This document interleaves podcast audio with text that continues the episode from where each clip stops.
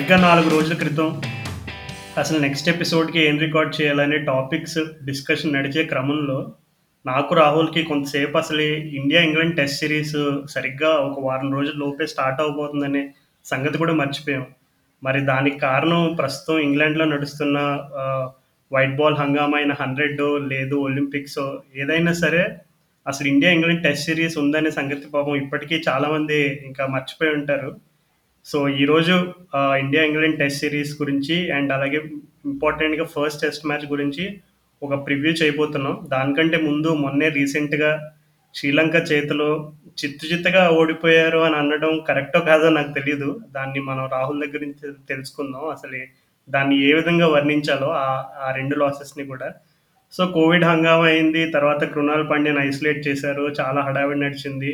అంతిమంగా T twenty series ఓడిపోయారు. So white ball score line చూసుకుంటే మనం మూడు మూడు మూడు మ్యాచ్లు గెలిచాం. వాళ్ళు మూడు గెలిచారు. వన్ డేస్లో రెండు. మనం టీ ట్వంటీస్లో ఒకటి. వాళ్ళది రివర్స్ ఈక్వేషన్ సో రాహుల్ ముందుగా ఈ శ్రీలంక సిరీస్ కంప్లీట్ అయిన తర్వాత ఓకే అల్టిమేట్గా మనకి స్కోర్ లైన్ అయితే ఎక్స్పెక్ట్ చేసినట్టు రాలేదు. బట్ అసలు ఈ కంప్లీట్ సిరీస్ అయిపోయిన తర్వాత ఏదన్నా పాజిటివ్స్ ఉన్నాయా? అంటే ఇండియాకి especially T twenty world cup ఉంది అండ్ అలాగే ఐపీఎల్ రాబోతుంది. సో కొంతమంది హాట్ స్పాట్లో ఉన్నారు ప్లేయర్స్. అంటే ఈ టీ ట్వంటీ వరల్డ్ కప్కి కొంచెం ఎవరెవరు కొంచెం ఛాన్సెస్ ఉన్నాయి. ఆ పార్ట్ కంప్లీట్ అంటే పెద్ద పెద్ద స్క్వాడ్ని తీసుకుంటున్నారు కదా ఈ మధ్యన fifteen to twenty members. So అందులో ఎవరెవరికి ఛాన్సెస్ ఉన్నాయనేది అనుకుంటే అనుకున్నప్పుడు ఈ స్క్వాడ్లో కొంతమంది ఉంటారు. సో నీ నీ దృష్టిలో ఎవరెవరు ఆ ప్లేసెస్ని కంప్లీట్గా సీల్ చేశారు అనుకుంటున్నావు సూర్యకుమార్ యాదవ్ అయితే సీల్ చేసుకున్నాడు రాజు. ఫస్ట్ టీ ట్వంటీ లో తను మంచి ఇన్నింగ్స్ ఆడాడు. అండ్ సూపర్ ఫామ్లో ఉన్నాడు మొత్తం. శ్రీలంక సిరీస్ టూ బాగా ఆడాడు. తన spot fix Manish Pandey spot మరి తన దురదృష్టం ఏంటో మరి తెలియదు కానీ వన్ డే సిరీస్లో బాగా ఆడుతున్నప్పుడేమో అన్ఫార్చునేట్ రన్అట్లు దొరికిన ఛాన్స్ యూజ్ చేసుకోకపోవడం తర్వాత కోవిడ్ రావడం మరి తెలియదు కానీ సంజు శాంసన్ నాకు తెలిసి డిసప్పాయింట్ చేశాడు. సో ఇంకా ఐ డోంట్ థింక్ తన స్పాట్ ఫిక్స్ అని. ఇప్పుడు Devdutt Padikkal never in contention అన్న నా దృష్టిలో పృథ్వరాజ్ గైక్వాడ్ కూడా నెవర్ ఇన్ కంటెన్షన్ అసలు ఈ కో కోవిడ్ గొడవ లేకపోయింటే వీళ్ళకి అసలు ఛాన్స్ వచ్చేదే కాదు టీంలో. అసలు ఈ ముంబై ముంబై ఇండియన్స్ పనిగట్టుకుని కోవిడ్ ఎగ్జిక్యూట్ చేశారంటావు ప్లాన్ వాళ్ళే అంటావు? బబుల్ బ్రీచ్ చేసేసి అంతా కలిసి? అదే ఎట్లాగ ఐపీఎల్ కూడా రాబోతుంది కదా. ఇంకా మిగిలిన టీంల మీద ఎదురు దెబ్బ కొట్టడానికి ఇది కూడా ఒక ప్రణాళిక రూపొందించుకున్నారు అనుకుంటున్నాను చెన్నై వాళ్ళు అయితే అదే బిలీవ్ చేస్తారులే కానీ.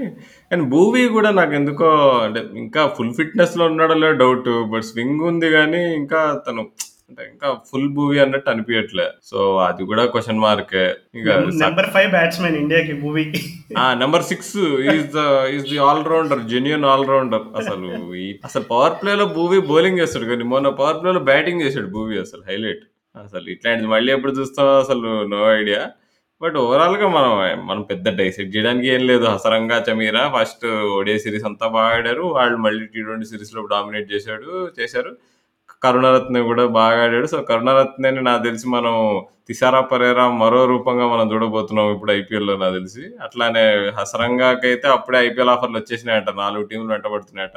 ఇంకా నీకు పక్క చమీరా కూడా ఐపీఎల్కి వస్తాడు. సో అది నన్ను అడిగితే ఈ టీ ట్వంటీ సిరీస్తో సీల్ అయిపోయినాయి. వీళ్ళ ఈ ముగ్గురు ప్లేయర్లు ఐపీఎల్ బర్త్స్ సీల్ అయినాయి అని చెప్పొచ్చు. చమీరా హసరంగా ఇంకా నీకు చమిక కరుణరత్నే వీళ్ళు ముగ్గురిని ఐపీఎల్లో చూస్తాం మనం. అవును రాహుల్ స్పాట్ ఆన్ ఆ విషయంలో మాత్రం ఏమాత్రం సందేహం లేదు. ఎందుకంటే చమిక కరుణ్ రత్ని నువ్వు చెప్పినట్టు తనకు ఒక మంచి బ్యాక్ స్టోరీ ఉంది. అదేంటంటే లాస్ట్ ఇయర్ జరిగిన లంక ప్రీమియర్ లీగ్లో శ్రీలంకలో దాదాపు డెబ్బై నుంచి డెబ్బై ఐదు మంది సెలెక్ట్ అయ్యారంట. కానీ అందులో పాపం చమిక కరుణ్ రత్నని సెలెక్ట్ చేయలేదంట. అంటే మరి ఆ టైంకి తన డొమెస్టిక్ ఫామ్ కొంచెం సరిగ్గా లేదో లేదు ఇంజురీస్ కన్సర్న్ ఏదైనా ఉందో మనకు సరిగ్గా తెలియదు ఇన్ఫర్మేషన్. కానీ తను ఏం చెప్పాడంటే ఎప్పుడైతే తను ఆ లంకా ప్రీమియర్ లీగ్కి సెలెక్ట్ అవ్వలేదో చాలా బాధపడ్డాడంట అసలు. ఒక రకంగా ఫ్రస్ట్రేట్ అయిపోయి బాగా డిప్రెస్ అయిపోయాడంట కూడా. కానీ ఆ టైంలో హార్దిక్ పాండ్యా వీడియోస్ ఎక్కువ చూసేవాడంట ఇన్స్టాగ్రామ్లో.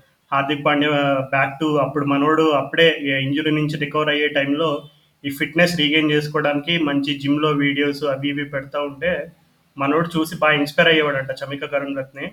ఇన్స్పైర్ అయ్యి హార్దిక్ పాండ్యా దగ్గరికి వెళ్ళి బ్యా- ఎట్లయినా సరే ఒక బ్యాట్ తీసుకోవాలని చాలా uh, బలంగా కోరుకున్నాడంట మనసులో. సో సూర్యకుమార్ యాదవ్ దగ్గరికి వెళ్ళాడంట. కొంచెం సిగ్గుపడుతూ వెళ్ళి సూర్యకుమార్ యాదవ్ దగ్గర అడిగాడంట. నేను హార్దిక్ పాండ్యా తోటి ఒకసారి బ్యాట్ ఒకటి తీసుకోవాలనుకుంటున్నాను. హెల్ప్ చేస్తావనే అనే టైప్‌లో ఏదో అడిగాడంట. వెంటనే సూర్య అన్నాడంట, "అరే! ఏంది ఏం పర్వాలేదు. మాట్లాడు మనోడే, మనోడే మాట్లాడు మాట్లాడతాడని" కొంచెం 2, 3 సార్లు పుష్ చేశాడంట. కానీ మనోడే సిగ్గుపడుతున్నాడంట. వెంటనే సూర్య అందుకుని ఇంకా హార్దిక్ పాండ్యా తోటి చెప్పాడంట. ఇట్లా నీ బ్యాట్ అదే ఒకటి పెద్ద ఫ్యాన్ అంట అది ఇది అని మొత్తం క కన్వే చేసిన తర్వాత వెంటనే హార్దిక్ పాండ్యా పక్కనే మన ముంబై ఇండియన్స్ బచ్చ ఇషాన్ కిషన్ ఉంటే, అరే ఒక బ్యాట్ తీసుకురారా" అన్నాడంట. ఒక బ్యాట్ తీసుకొచ్చాడు ఇషాన్ కిషన్ మనోడికి ఇచ్చి "this is for you brother" అని చెప్పి అన్నాడంట. సో, చాలా అంటే ఈ సిరీస్ మొత్తం అయిపోయిన తర్వాత 'చమిక కరుణరత్నే' దగ్గర దగ్గర కన్నీళ్ళు ఒకటే తక్కువ. అందు ఎందుకంటే మన సంజయ్ మంజరేకర్ గురించి తెలుసు కదా! సో, ఇట్లాంటి హ్యూమన్ స్టోరీస్ ఏదైనా ఉంటే అసలు వదిలిపెట్టడు. సో, సోనీలో ఒక మంచి ఇంటర్వ్యూ ఇచ్చాడు సంజయ్ మంజరేకర్కి అంటే సంజయ్ మంజ్రేకర్‌తో పాటు ఇంకా ఇద్దరు అనలిస్ట్‌లు ఉన్నారు. కానీ మెయిన్‌గా సంజయ్ సంజయ్ అడిగాడు క్వశ్చన్స్ అన్నీ కూడా. So, excellent back story from 'Chamika Karunaratne.' So, నువ్వు చెప్పినట్టుగానే తను 'తిసార పెరేరా' లో మనం చూసిన బెస్ట్ వెర్షన్స్ ఏవైతే ఉన్నాయో, ఆ రకంగా తను అదే రెప్లికేట్ చేసుకుంటూ ఒక మంచి కెరియర్ ఉంటుందని అనుకుందాం ఇంటర్నేషనల్ పరంగా అండ్ డొమెస్టిక్ పరంగా. అండ్ హసరంగాది నువ్వు చెప్పినట్టుగానే నాకు తెలిసినంత వరకు రాయల్ ఛాలెంజర్స్ బెంగళూరు వాళ్ళు యాడమ్ జాంపా స్థానంలో తన్ని తీసుకోవాలని బలమైన ప్రయత్నాలు జరుగుతున్నాయి. ఆల్మోస్ట్ సక్సీడ్ అయిపోయారు అనే రకమైనటువంటి న్యూస్ ఉంది. సో, మనం న్యూస్‌ల గురించి మాట్లాడుకుంటున్నాం కాబట్టి అన్నిటికంటే మెయిన్ ఇప్పుడు India, England series come on గుసగుస టాపిక్‌లోకి వచ్చేసాం ఇప్పుడు మనం. సో, స్ట్రేట్ అవే రాహుల్ అసలు ఏ ఇప్పుడు మనం టాపిక్లోకి వెళ్ళే ముందు జనరల్‌గా ఎప్పుడు కూడా ఇండియా, ఇంగ్లాండ్ వెళ్ళినా సరే మనం లాస్ట్ ఐ థింక్ 2007 అనుకుంటా లాస్ట్ కొంచెం మనం సిరీస్ ఓడిపోకుండా వచ్చాము. ఆ తర్వాత నుంచి అన్నీ కూడా ఎదురు దెబ్బలే. సో, అసలు అల్టిమేట్‌గా ఈ 5 టెస్ట్ మ్యాచెస్‌లో స్కోర్ లైన్ ఏముండబోతుందో చెప్పి దాని తర్వాత we can jump into the main discussion. అంటే బెన్ స్టోక్స్ లేడు కాబట్టి ఫ్రెష్‌గా నాకెందుకో ఇది డ్రాన్ సీరీస్ అయితదనిపిస్తుంది రాజు.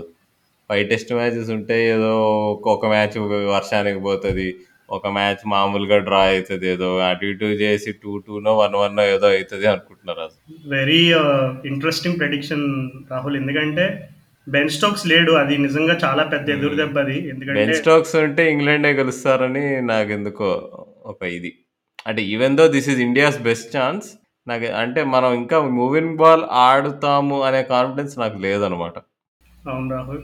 సో, వింటున్న వాళ్ళు ఎవరికైనా బెన్ స్టోక్స్ ఎందుకు లేడు అనే రకమైనటువంటి సందేహం ఉంటే ఆహ్, Ben Stokes is currently taking a break because of mental health issues అని మేము అనుకుంటున్నాం. అంటే అది స్టేట్మెంట్ ఇప్పటివరకు ఈసీబీ వాళ్ళు ప్రాపర్‌గా ఇవ్వలేదు. ప్రస్తుతానికి బ్రేక్ తీసుకుంటున్నాడని చెప్పి అన్నారు. సో, దానిపైన చాలా డిస్కషన్స్ ఉన్నాయి. నిజ నిజాలు ఏమిటో మనకు తెలియదు కానీ ఇంగ్లాండ్ ప్లేయర్స్ గురించి మనకు తెలిసిందే. ఇంగ్లాండ్ ప్లేయర్స్ అయినా, ఆస్ట్రేలియన్ ప్లేయర్స్ అయినా వాళ్ళకి యాషెస్ ఎప్పుడు టాప్ ప్రయారిటీ ఉంటుంది సో, ఎప్పుడైనా యాషెస్ దగ్గర పడుతుందంటే ఎట్లాంటి ఇన్సిడెంట్స్ మనం దాదాపు చూస్తూనే ఉంటాం. ఆస్ట్రేలియా సైడ్ నుంచి కానీ ఇంగ్లాండ్ సైడ్ మీరు యాషెస్ హిస్టరీ చూసుకుంటే ఎయిదర్ ఫ్రమ్ ఇంగ్లాండ్ సైడ్ కానీ ఆస్ట్రేలియా సైడ్ కానీ ఇట్లాంటి స్టోరీస్ ఏవో వస్తూనే ఉంటాయి. ఎస్పెషల్లీ యాషెస్ జరిగే ముందే వస్తాయి ఇట్లాంటివన్నీ. సో, మేబీ దీనిపైన ఎవరైనా తరువుగా ఒక డాక్టరేట్ చేస్తే అసలు అసలు ఏంటి యాషెస్ అనగానే ప్లేయర్స్‌కి ఏమో వాళ్ళ మెంటల్ హెల్త్ అనేది అసలు ఎలా ఇంపాక్ట్ అవుతుంది ఏంటి అనేది చాలా ఒక ఇంట్రెస్టింగ్ సబ్జెక్ట్ అది. సో, దాని గురించి డిస్కస్ చేసుకోవడానికి మనకి ఇంకా చాలా ఎపిసోడ్‌లు ఉన్నాయి కానీ ప్రస్తుతానికి అయితే అసలు మెయిన్‌గా ఇప్పుడు మన ఇండియా వాళ్ళకి నువ్వు అన్నట్టుగా సిరీస్ గెలవడానికి ఒక అద్భుతమైన అవకాశం. ఎందుకంటే వాళ్ళ మెయిన్ ప్లేయర్స్ అయిన Jofra Archer and one of their best bowlers in test test cricket Chris Woakes వాళ్ళిద్దరూ కూడా ఫస్ట్ రెండు టెస్ట్ మ్యాచ్‌లకి లేరు. అండ్ అలాగే బెన్ స్టోక్స్ లేకపోవడం ఇంకా పెద్ద ఎదురు దెబ్బ. అండ్ అలాగే వాళ్ళ బ్యాటింగ్ కూడా ఇప్పటికీ ఒక స్టేబుల్ బ్యాటింగ్ యూనిట్ లేదు వాళ్ళకి అంటే ఇండియాకి ఉందా అనుకుంటే అట్‌లీస్ట్ ఇండియాకి సాలిడ్ మిడిల్ ఆర్డర్ ఉంది. అంటే ఒకే రకమైన ప్లేయర్స్ అదే పొజిషన్‌లో ఇప్పుడు విరాట్ కోహ్లీ, రహానే అండ్ పుజారా వాళ్ళు అదే ప్లేస్‌లో ఆల్ ఓవర్ ద వరల్డ్ చాలా ఇయర్స్ ఆడిన ఎక్స్‌పీరియన్స్ ఉంది. కానీ ఇంగ్లాండ్‌కి ఏంటంటే ఒక జో రూట్‌ని పక్కన పెట్టేస్తే మిగిలిన బ్యాటింగ్ ఆర్డర్ అంతా కూడా still relatively young and inexperienced ఒక రకంగా చెప్పుకోవాలనుకుంటే. అండ్ ఎస్పెషల్లీ వాళ్ళ ఓపెనర్స్‌కి చాలా ఆబ్వియస్ ఫ్లాస్ ఉన్నాయి. రోరీ బర్న్స్ అండ్ డామ్ సిబ్లిక్ కూడా.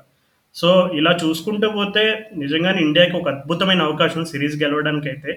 కానీ అసలు ఈ మనోళ్ళు సిరీస్ గెలవాలంటే ఏ ఫ్యాక్టర్స్ వర్క్ అవ్వాలి మెయిన్‌గా? మూవింగ్ బాల్ మరి ఏం చేస్తారో మరి మా మ్యాజిక్ ఏం చేస్తారో కానీ మూవింగ్ బాల్ ఆడడం వస్తే మనం ఈ సీజీ ఈ సిరీస్ గెలుస్తాం. అంటే మూవింగ్ బాల్ ఆడడం రావడం అంటే కోహ్లీ ఆడతాడు. అది fix that's a given. Already post పెట్టాడు ఇన్‌స్టాగ్రామ్‌లో never let them tell you what you are always show them ఏదో పెట్టాడు అసలు అది ఇక రండి చూసుకుందాం అన్నట్టు. సో చాలా మంది కోహ్లీ సెవెంటీ ఫస్ట్ సెంచరీ ఎప్పుడు ఎప్పుడు ఎప్పుడు అని ఎదురు చూస్తున్నారు. సో నాకు తెలిసి అది ఫస్ట్ డే ఒకవేళ మనం బ్యాటింగ్ చేస్తే ఆ రోజు సెంచరీ ఉంటుందని నేను తెరబడిపోతుందంట. అంతే. అది ఫిక్స్ అది. నో డౌట్ ఇంకా. దాని డౌటే లేదు. సో కోహ్లీ మాత్రం ఆడతాడు. అదైతే గివెన్. కానీ పుజారా మూవింగ్ బాల్ మీద ఇంకా కాన్ఫిడెంట్ కాదు. ఇంకా ఓపెనింగ్ వచ్చేసి ఇప్పుడు ఓపెనర్ ఎవరో? రోహిత్ శర్మకి స్టిల్ డోంట్ హ్యావ్ క్లారిటీ పృథ్వీషాన్ అర్జెంట్గా పట్టుకొస్తున్నారు మరి. పృథ్వీషాన్ ఆడిస్తారని అయితే నేను అనుకోను. కేఎల్ రాహుల్ ఓపెన్ చేస్తాడు Rohi Rohit. Rohit is looking good అదైతే చెప్తాం మనం. అప్పుడు వరల్డ్ టెస్ట్ ఛాంపియన్షిప్ ఫైనల్ అప్పుడు మాట్లాడుకున్నప్పుడు కూడా అదే అన్నాం. రోహిత్ శర్మ ఇంగ్లాండ్లో ఓపెనింగ్ చేయడానికి కావాల్సిన టెక్నిక్ టెక్నికల్ చేంజెస్ చేసుకున్నాడు గేమ్లో. నీకు కనిపిస్తుండే అది నీకు. ఆ రెండు ఇన్నింగ్స్లలో తను రోహిత్ శర్మ మంచిగా ఆడాడు. సెవెంటీ ఎయిటీ బాల్స్ ఆడి అవుట్ అయ్యాడు కానీ ఒకవేళ ఆ అవుట్ కాకపోయింటే పక్క బిగ్ బిగ్ హండ్రెడ్లే కొట్టేవాడు. సో ఈ ఫైవ్ టెస్ట్ మ్యాచ్ సిరీస్లో రోహిత్ శర్మ బాగానే ఆడతాడు అని మనం అనుకోవచ్చు. బట్ ఈ ఇద్దరు బ్యాట్స్మెన్లు తప్ప నాకు మిగతా వాళ్ళంతా నా కాన్ఫిడెన్స్ లేదు రాజు. అది అది మొత్తం చెప్తారు రహానే ఇస్ ఆల్వేస్ ఇన్కన్సిస్టెంట్ మనం అది తెలుసు. అంటే ఇప్పుడు ప్యూర్గా ఆన్ ఎబిలిటీ చూసుకుంటే best player of moving ball Ajinkya రహానేనే. తను అందుకే తన తను ఎప్పుడు రికార్డ్ చూస్తే కూడా foreign average foreign records better ఉంటాయి ఇండియా ఇండియాలో కంటే. సో టెక్నికల్లీ తనే బెస్ట్.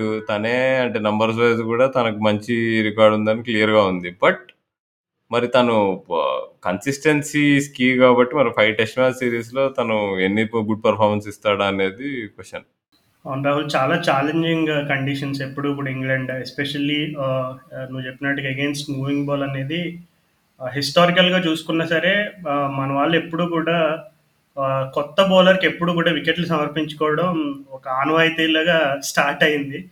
లాస్ట్ టైం శామ్ కరణ్ని హీరో చేశారు. సో ఇప్పుడేమో మరి ఆలీ రాబిన్సన్ తను. డౌట్ లేదు. డౌట్ లేదు రాజు. కైల్ జేమిసన్కి ఎట్లా ఆడామో చూసాం కదా వరల్డ్ టెస్ట్ ఛాంపియన్షిప్ ఫైనల్లో. Ollie Robinson is xerox copy. నేను అప్పుడు కూడా చెప్పాను. Ollie Robinson same height similar bowling action similar lengths same నీకు కొద్దిగా స్వింగ్ చేస్తాడు ఆఫ్ ద పిచ్ మూమెంట్ కూడా ఉంటుంది. ఎట్లయితే జేమిసన్ మనల్ని బాధ పెట్టాడో ఆలీ రాబిన్సన్ కూడా అదే చేస్తాడు. ఆల్రెడీ ఆలీ రాబిన్సన్ ఒక ట్రైలర్ చూపించాడు న్యూజిలాండ్ సిరీస్లో సో అది ఒక మ్యాచ్ ఆడాడు second match ఆడలేకపోయాడు because of that social media story వల్ల.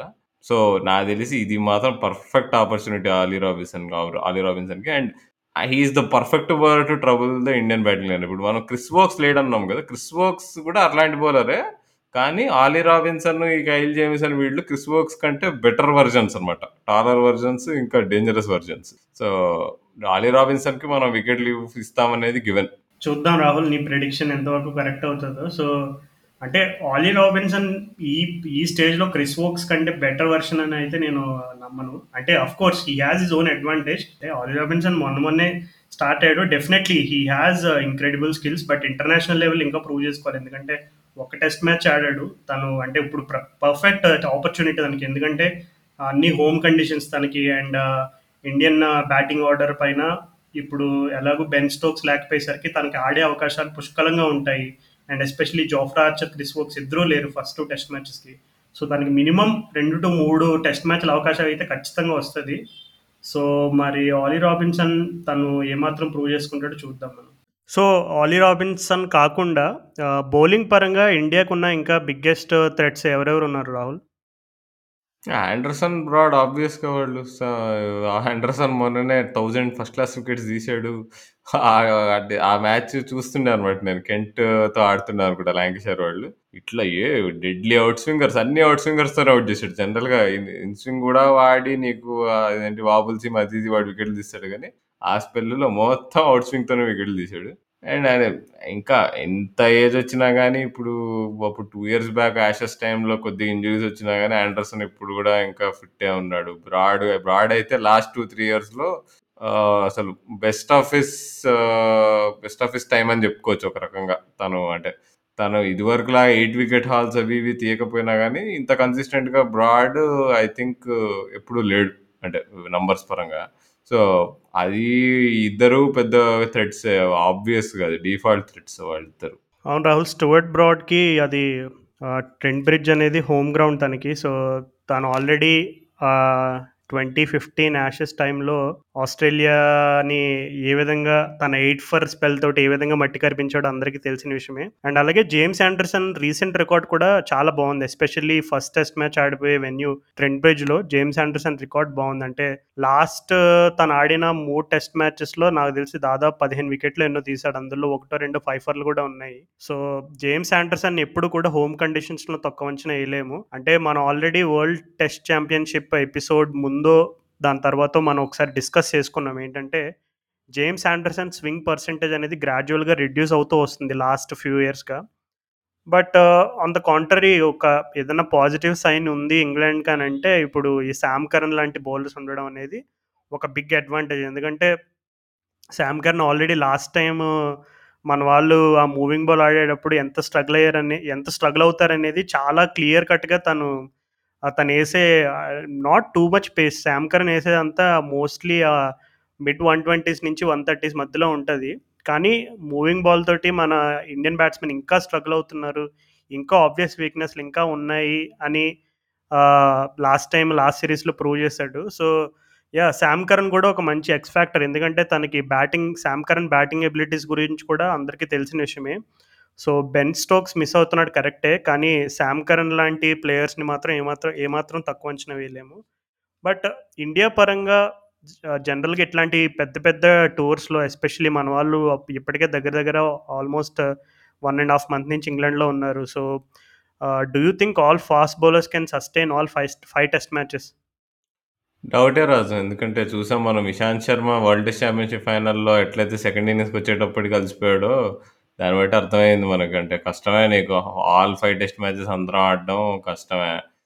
అందుకే మంచి బెంచ్ స్ట్రెంత్ ఉంది అక్కడ నీకు. ఇప్పుడు ఇప్పుడు ఫస్ట్ టెస్ట్ మ్యాచ్ నాకు తెలిసి షమి ఇషాంత్ బుమ్రా స్టార్ట్ అవుతారు మరి ఇండియా వాళ్ళు ఫోర్త్ సీమర్ ఆడిస్తారు లేదా అనేది అదో పెద్ద క్వశ్చన్ మరి. ఫైవ్ ఫైవ్ బౌలింగ్ ఆప్షన్స్ వెళ్తామా లేకపోతే ఎక్స్ట్రా బ్యాట్స్మెన్ ఆడిస్తామా? విహారీ ప్లేస్ విహారీ రూపంలో అనేది మనం చూడాలి. ఎందుకంటే వరల్డ్ టెస్ట్ ఛాంపియన్షిప్ ఫైనల్ ఒక ఇండికేషన్ అంటే మన బ్యాటింగ్ సరిపోదని అర్థమైంది అక్కడ.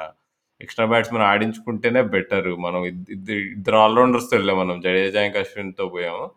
వాళ్ళిద్దరిలో ఒక ఒకళ్ళ బదులు మరి విహారీని ఆడిస్తారా? లేకపోతే మరి మరి సిరాజ్ని ఆడిస్తారా అనేది క్వశ్చన్ మరి. అవును రాహుల్ ముందుగా ఇండియా స్క్వాడ్ గురించి మాట్లాడే ముందు ఒక ఆల్రెడీ మన వాళ్ళందరికీ తెలిసే ఉంటుంది. ఒక చిన్న ఇంజురీ అప్డేట్స్ చెప్పాలి. అంటే Washington Sundar Avesh Khan and Shubman Gill. So వీళ్ళ ముగ్గురిని కూడా ఇంజురీస్ కారణంగా ఇంటికి పంపించేశారు. సో ఇప్పుడు వాళ్ళ ముగ్గురికి రీప్లేస్మెంట్గానే సూర్యకుమార్ యాదవ్ అండ్ పృథ్వీ షా ఇంగ్లాండ్ వెళ్ళడం జరుగుతుంది. సో ఆల్రెడీ నాకు తెలిసి మనం మాట్లాడుకుంటుండగా ఈ పాటికి ఇంగ్లాండ్లో ల్యాండ్ అయి ఉంటారు నాకు తెలిసి. సో వాళ్ళిద్దరికీ కూడా బోత్ సూర్యకుమార్ యాదవ్ అండ్ పృథ్వీ షాకి ఫస్ట్ టూ టెస్ట్ మ్యాచెస్ ఆడే అవకాశం లేదనమాట ఎందుకంటే వాళ్ళు ఇప్పుడు అక్కడ ఫోర్టీన్ డే క్వారంటైన్ పీరియడ్ అది ఫాలో అవ్వాలి. సో ఆ ఫోర్టీన్ డేస్ అయ్యి కంప్లీట్ అయ్యేసరికి దగ్గర దగ్గర సెకండ్ టెస్ట్ మ్యాచ్ స్టార్ట్ అయ్యే దగ్గరలో ఉంటుంది. సో ఏమాత్రం ప్రాక్టీస్ లేకుండా ఎస్పెషల్లీ ఓపెనింగ్ స్లాట్లో పృథ్వీషాన్ని ట్రై చేసే సాహసం మన వాళ్ళు చేయరని అనుకుంటున్నా. So it is safe to say that first two test మ్యాచెస్లో at least సెలక్షన్కి కూడా ఎలిజిబుల్ కారు బోత్ పృథ్వీష అండ్ సూర్యకుమార్ యాదవ్. వాళ్ళిద్దరిని కూడా శ్రీలంక నుంచి స్పెషల్ ప్రొవిజన్ ఒక స్పెషల్ పర్మిషన్ తీసుకుని యూకే పంపడం జరిగింది. జనరల్గా ఇప్పుడు శ్రీలంక కూడా రెడ్ లిస్ట్ కంట్రీలో ఉంది. కాకపోతే వాళ్ళకి ఏంటంటే ఇప్పుడు రీసెంట్గా జరిగిన వింబిల్డన్ అండ్ అలాగే యూరో టోర్నమెంట్స్లో ఇంగ్లాండ్ వాళ్ళు ఒక స్పెషల్ వీసా అనేది ప్రొవైడ్ చేశారు. అంటే ఇట్లా ప్లేయర్స్ని ఎవరైనా ఇంజురీస్ కారణంగా కానీ లేదు అటు నుంచి ఇటు ట్రావెల్ చేయాల్సి వస్తే కనుక ఒక స్పెషల్ ప్రొవిజన్ అనేది ఏర్పాటు చేశారు. సో దా ఆ కోటాలో బోత్ సూర్యకుమార్ యాదవ్ అండ్ పృథ్వీషన్ పంపించడం జరిగిందనమాట. ఈ రిషబ్ పంత్ రెండు తనకి రెండు నెగిటివ్ టెస్టులు పీసీఆర్లో రెండు నెగిటివ్ టెస్టులు రావడంతో తన టీంలో జాయిన్ అయ్యాడు. సో మన వాళ్ళు ఆల్రెడీ ఇప్పుడు ట్రెండ్ బ్రిడ్జ్ టెన్ బ్రిడ్జ్ వెన్యూకి వెళ్ళిపోయి ఉంటారు. సో మన last time India versus England last time twenty ఎయిటీన్లో మనం టెస్ట్ సిరీస్ ఆడినప్పుడు మనం గెలిచిన ఏకైక టెస్ట్ మ్యాచ్ ట్రెండ్ బ్రిడ్జ్లో. సో ఆ లెక్క కలిసి వస్తుంది అంటావు మరి ఈసారి? అంతా అప్పుడు ఆ test match star Jasprit Bumrah మరి. తను మరి రిధమ్ ఇంకా హండ్రెడ్ పర్సెంట్ ఉన్నట్టు అనిపించలేదు అట్లీస్ట్ వరల్డ్ టెస్ట్ ఛాంపియన్షిప్. బాగా వేసాడు బౌలింగ్ అప్పుడు. కానీ తను ఎట్లయితే నీకు అవుట్ స్వింగ్ బౌలింగ్ ఎప్పుడే ఎట్లయితే వేసాడు అప్పుడు పోయినసారి ఇంగ్లాండ్ వెళ్ళినప్పుడు మనం అప్పుడే ఒక famous dismissal Keaton Jennings out చేస్తాడు నీకు. Outswinger to right hander inswinger to left hander అనమాట అప్పటి వరకు అసలు బుమ్రా ఆడింది అట్లా అట్లా అవుట్ స్వింగ్ వేయగలడని ఎవరికీ తెలియదు అది అట్లాంటి రిధంలో ఇప్పుడు మళ్ళీ అది డిస్కవర్ చేయగలిగాడంటే బుమ్రా దెన్ ఐ థింక్ మనం గెలవచ్చు. సో, ఆ లక్ కలిసి రావాలి అంటే అది జరగాలి. అది జరిగితే మనం అప్పుడు ఛాన్స్ ఉంటుంది. అంటే బౌలింగ్ మంచిగా వేస్తే మనకి మనం గెలిచే ఛాన్సెస్ ఎక్కువనే రాజు. ఎందుకంటే ఇంగ్లాండ్ బ్యాటింగ్ వీకే ఉంది. బెన్ స్టోక్స్ లేకుండా వాళ్ళ మిడిల్ ఆర్డర్ అసలు రూట్ తప్పితే నీకు ఆలీపోప్ ఆ మంచి ప్లేయరే కానీ నీకు ఇంకా ఇన్‌ఎక్స్‌పీరియన్స్‌డ్, ఇన్‌కన్సిస్టెంట్ కొద్దిగా. నీకు ఈ డాన్ లారెన్స్ వీళ్ళందరూ కూడా నీకు అంత మంచి రికార్డులేం లేవు నీకు. ఇంగ్లాండ్ బ్యాటింగ్ ఎప్పటినుంచో ఫో 4, 5 ఇయర్స్ నుంచి వాళ్ళు సరిగ్గా ఆడట్లే. ఏదో నీకు బెన్ స్టోక్స్ కొన్ని మ్యాచ్‌ల్లో స్పెషల్ పర్ఫార్మెన్సెస్ ఇచ్చి మిడిల్ ఆర్డర్‌లో పెద్ద పెద్ద స్కోర్‌లు కొట్టి నీకు గెలిపించడం అలా నీకు లోవర్ ఆర్డర్ కొన్ని రన్స్ చేసి తర్వాత బౌలింగ్ వేసి ఏదో ఒకటి చేసి గెలడం తప్ప వాళ్ళు బ్యాటింగ్ పరంగా they are one of the weakest sides. So, వీటన్నిటి మీద 100 ప్రభావం ఎంతో కొంత ఉన్నాది అని అనుకోవచ్చంటావా? ఆ డిస్కషన్ మళ్ళా పెట్టుకోవచ్చా? 100 ప్రభావం అంటే అంటే స్క్వాడ్ 100 అంటే లాంటి 100 లాంటి ఫార్మాట్స్ అవ్వచ్చు. లేదు వైట్ వైట్ బాల్ క్రికెట్ పైన కొంచెం ఎక్స్‌ట్రా ఫోకస్ అవ్వచ్చు. ఇవన్నీ కూడా ఎంతో కొంత కారణం అయ్యుండొచ్చు అనుకుంటున్నావా? యాహ్! డెఫినెట్‌గా. ఎట్లయితే నీకు అప్పుడు 'ట్రెవర్ బేలిస్' కింద వాళ్ళు ఇంగ్లాండ్ వాళ్ళు మొత్తం స్టైల్ మార్చారు గదా! అప్పుడు వాళ్ళు వైట్ బాల్ క్రికెట్‌లో ఇంప్రూవ్ అయ్యారు గానీ, రెడ్ బాల్ క్రికెట్‌లో మాత్రం కంప్లీట్‌గా డైగ్రెస్ అయ్యారు వాళ్ళు. సో. దానికి కారణం ఇదే ఈ over attacking approach test match క్రికెట్‌లో పనికిరాదన్న విషయం అందరికీ తెలుసు గానీ, వాళ్ళెందుకో 'ట్రెవర్ బేలిస్' కోచింగ్ సెటప్ బాగా నమ్మింది. ఇట్లా లెట్స్ గో హార్డ్ అని జెప్పి, జేసన్ రాయ్ చేత ఓపెనింగ్ జేపియడము. అలెక్స్ సేల్స్‌ని గూడా వాళ్ళే అప్పుడే ఆడిచ్చారు. నీకు 'ట్రెవర్ బెలిస్ వాళ్ళే ఆడిచ్చారు. సో, అది ఇప్పుడు వర్కౌట్ కావట్లే రియలైజ్ అయ్యి ఇప్పుడు అప్రోచ్ మారుస్తున్నారు. ఇప్పుడు డామ్ సిబ్లీ వీళ్ళందరూ అంటే ట్రెడిషనల్ టెస్ట్ మ్యాచ్ ప్లేయర్స్ ఆడుతున్నారు. అంటే మన ట్రావెల్ బెల్లీస్' ఆస్ట్రేలియా నుంచి వచ్చి పాపం ఈ 'మాథ్యూ హేడెన్' లాంటి ఓపెనర్స్‌ని తయారు చేద్దాం అనుకుని ఉంటాడు. కానీ 'మాథ్యూ హేడెన్లో అవ్వాలంటే నీకు అటాకింగ్ గేమ్ ఎంత బాగుండాలి డిఫెన్సివ్ గేమ్ కూడా అంతే బాగుండాలి so, probably 'Jason Roy', 'Alex వీళ్ళందరూ ఆ కోవకి చెందిన వాళ్ళు కాదనుకుంటా. ఎనీవే మనం టాపిక్ నుంచి డివేట్ అయిపోయే ముందే మనం అసలు ఫస్ట్ టెస్ట్ మ్యాచ్ ఆడిపోయే వెన్యూ గురించి కూడా కొంచెం చెప్పుకోవాలి. సో, ట్రెండ్ బ్రిడ్జ్' ఆల్రెడీ మనం చెప్పేసాం అది స్టోర్ బ్రాడ్ హోమ్ వెన్యూ అనేది కానీ ఒక్క విషయం అయితే ఏమర్థమవుతుందంటే రాహుల్ రీసెంట్ రికార్డ్స్ ఇక్కడ గమనించుకుంటే కనుక లాస్ట్ త్రీ టెస్ట్ మ్యాచెస్‌లో ఇండియా లాస్ట్ టైం ట్వంటీ ఎయిటీన్లో ఆడినప్పుడు 203 రన్ మార్జిన్‌తో గెలిచింది. అండ్ అలాగే అంతకుముందు సౌత్ ఆఫ్రికా 2017లో ఆడినప్పుడు 340 రన్స్ మార్జిన్‌తో గెలిచింది. అండ్ అలాగే అంతకుముందు 2015 యాషెస్‌లో ఇంగ్లాండ్ వాళ్ళు ఇన్నింగ్స్ అండ్ 78 రన్స్. సో, ఈ మూడు చూసుకుంటే హ్యూజ్ డిఫీట్స్ అనమాట. అంటే నాట్ ఈవెన్ ఏదో దగ్గర వరకు వచ్చి ఓడిపోయిన దాఖలాలు కూడా లేవు. చూసుకుంటే 340, 200 ఇన్నింగ్స్ విక్టరీ అంటే అన్ని పెద్ద పెద్ద విక్టరీలే. సో, ఒక్కటైతే గ్యారంటీ మనకు రిజల్ట్ అయితే రాబోతుంది. వెదర్ కూడా కొంచెం ప్లెజెంట్‌గానే కనబడుతుంది ఇప్పటికైతే.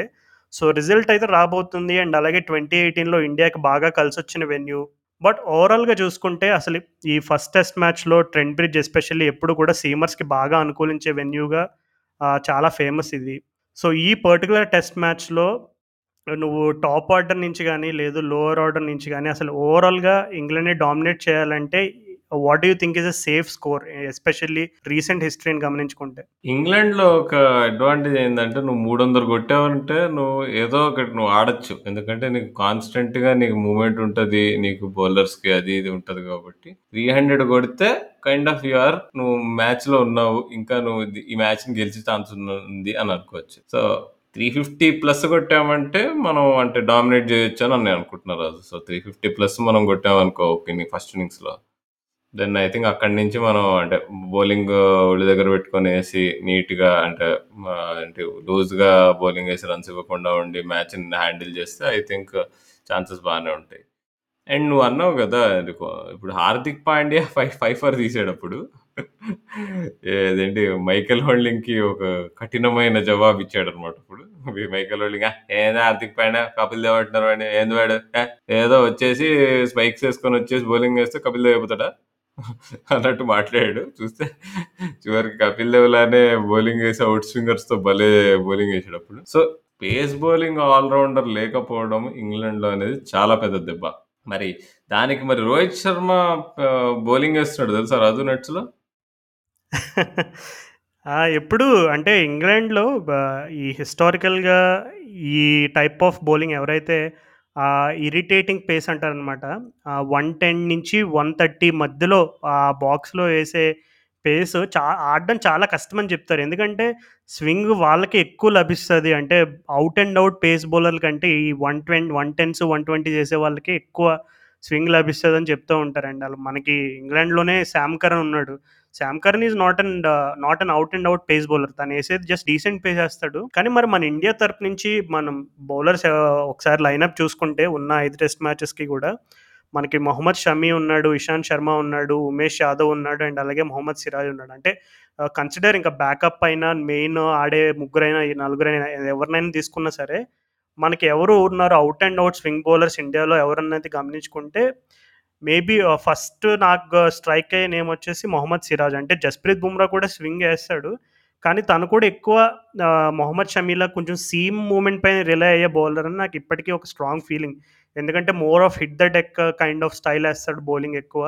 అండ్ స్వింగ్ uh, అనేది మనం చూసాం ఆల్రెడీ వరల్డ్ టెస్ట్ ఛాంపియన్‌షిప్‌లో తనకి వెయ్యాలనుకుంటే కొంచెం కండిషన్స్ కొద్దిగా కనుక ఫేవరబుల్‌గా మారితే 1, 2 అద్భుతమైన స్వింగింగ్ స్పెల్ చేస్తాడు కానీ మోర్ ఆఫ్ ఏ సీమ్ పైన రిల్ సీమ్ మూమెంట్ పైన రిలై అయ్యే బౌలర్‌గా చూస్తాను నేను ఇప్పటికీ జస్‌ప్రీత్ బుమ్రాని. సో, మొహమ్మద్ సిరాజ్కి అయితే definitely I think he's are one of ఇప్పుడున్న లైనప్‌లో బాగా స్వింగ్ ఏయగలడని అనుకుంటున్నా. మరి ఉమేష్ యాదవ్ ఏమో తను ఇప్పటికే తనకి అంటే ఎక్కువ గేమ్ టైం అనేది ఎక్కువ లభించలేదు. సో, తన ఫామ్ ఎలా ఉండబోతుంది బౌలింగ్ పరంగా అనేది కూడా ఒక క్వశ్చన్ మార్క్ ఉంది.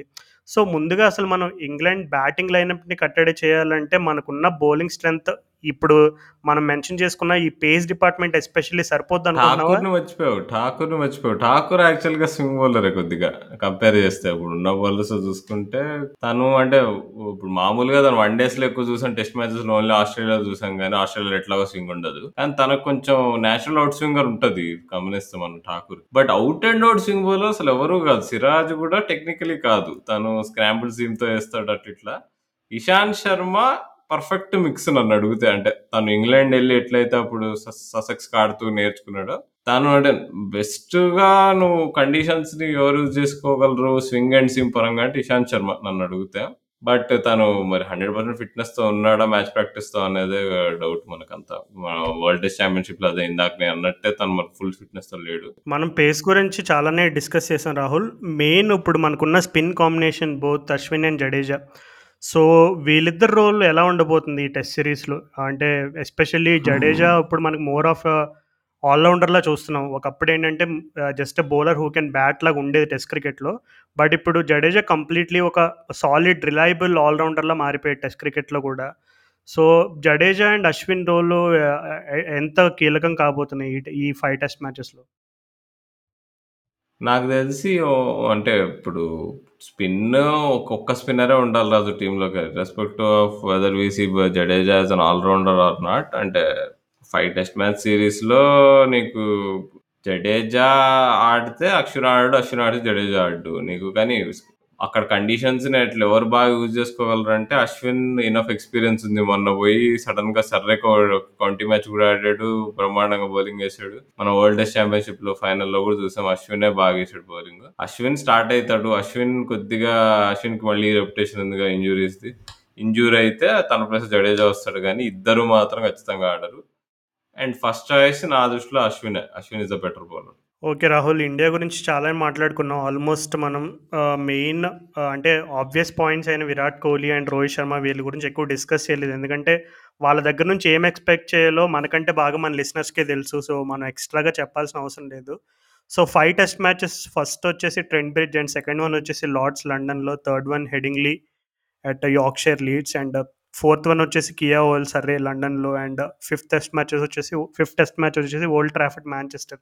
సో, ఓవరాల్‌గా చూసుకుంటే ఒక కియా ఓవల్‌ని పక్కన పెట్టేసి మిగిలినవన్నీ కూడా కొంచెం బౌలింగ్ ఫ్రెండ్లీ వికెట్స్ లాగే అనిపిస్తున్నాయి నాకైతే. ఓవర్‌లో ఎట్లాగో మ్యాచ్ డ్రా అవుతుంది ఆహ్, అల్టిమేట్‌గా అవ్వాల్సిందే. అక్కడ ఓడిపోతే గనక నిజంగా చా సిగ్గుచేటది. ఎందుకంటే అది one of the flattest surfaces to play red ball or white ball whatever the format is. So, నేనైతే స్కోర్ లైన్ ఎందుకో ఇండియా వాళ్ళు కనీసం వ మినిమమ్ రెండన్నా గెలుస్తారేమో బలమైన ధీమా ఉంది. సో, మరి అది నిజం కాబోతుందో లేదు మనోళ్ళు కలని కలలాగే మిగిల్చేస్తారో చూద్దాము. యాహ్! 2 గెలిస్తే మనం 2 సమర్పించుకుంటామేమో అనిపిస్తుంది. అంటే ఎందుకో ఆ మూవింగ్ బాల్ మనం అంత అన్ని మ్యాచెస్ బాగా ఆడుతా ఉంటే ఏ ఇప్పుడు రోహిత్ శర్మ ఎక్సెప్షనల్ సిరీస్ చేసాడు అనుకో కోహ్లీ రోహిత్ శర్మ ఇద్దరు ఇద్దరు ట్రిపుల్ ఆర్లో రా- రామ్ చరణ్ ఇంకా ఎన్టీఆర్ లాగా ఆడారు అనుకో సిరీస్ అంతా. అప్పుడు దెన్ ఐ థింక్ అప్పుడు మనం గెలుస్తాం అంటే మేబీ కానీ అలా ఇద్దరు కలిసి ప్రతి మ్యాచ్ ఆడడం అనేది క్వశ్చన్ సో కేఎల్ రాహుల్కి మరి ఇది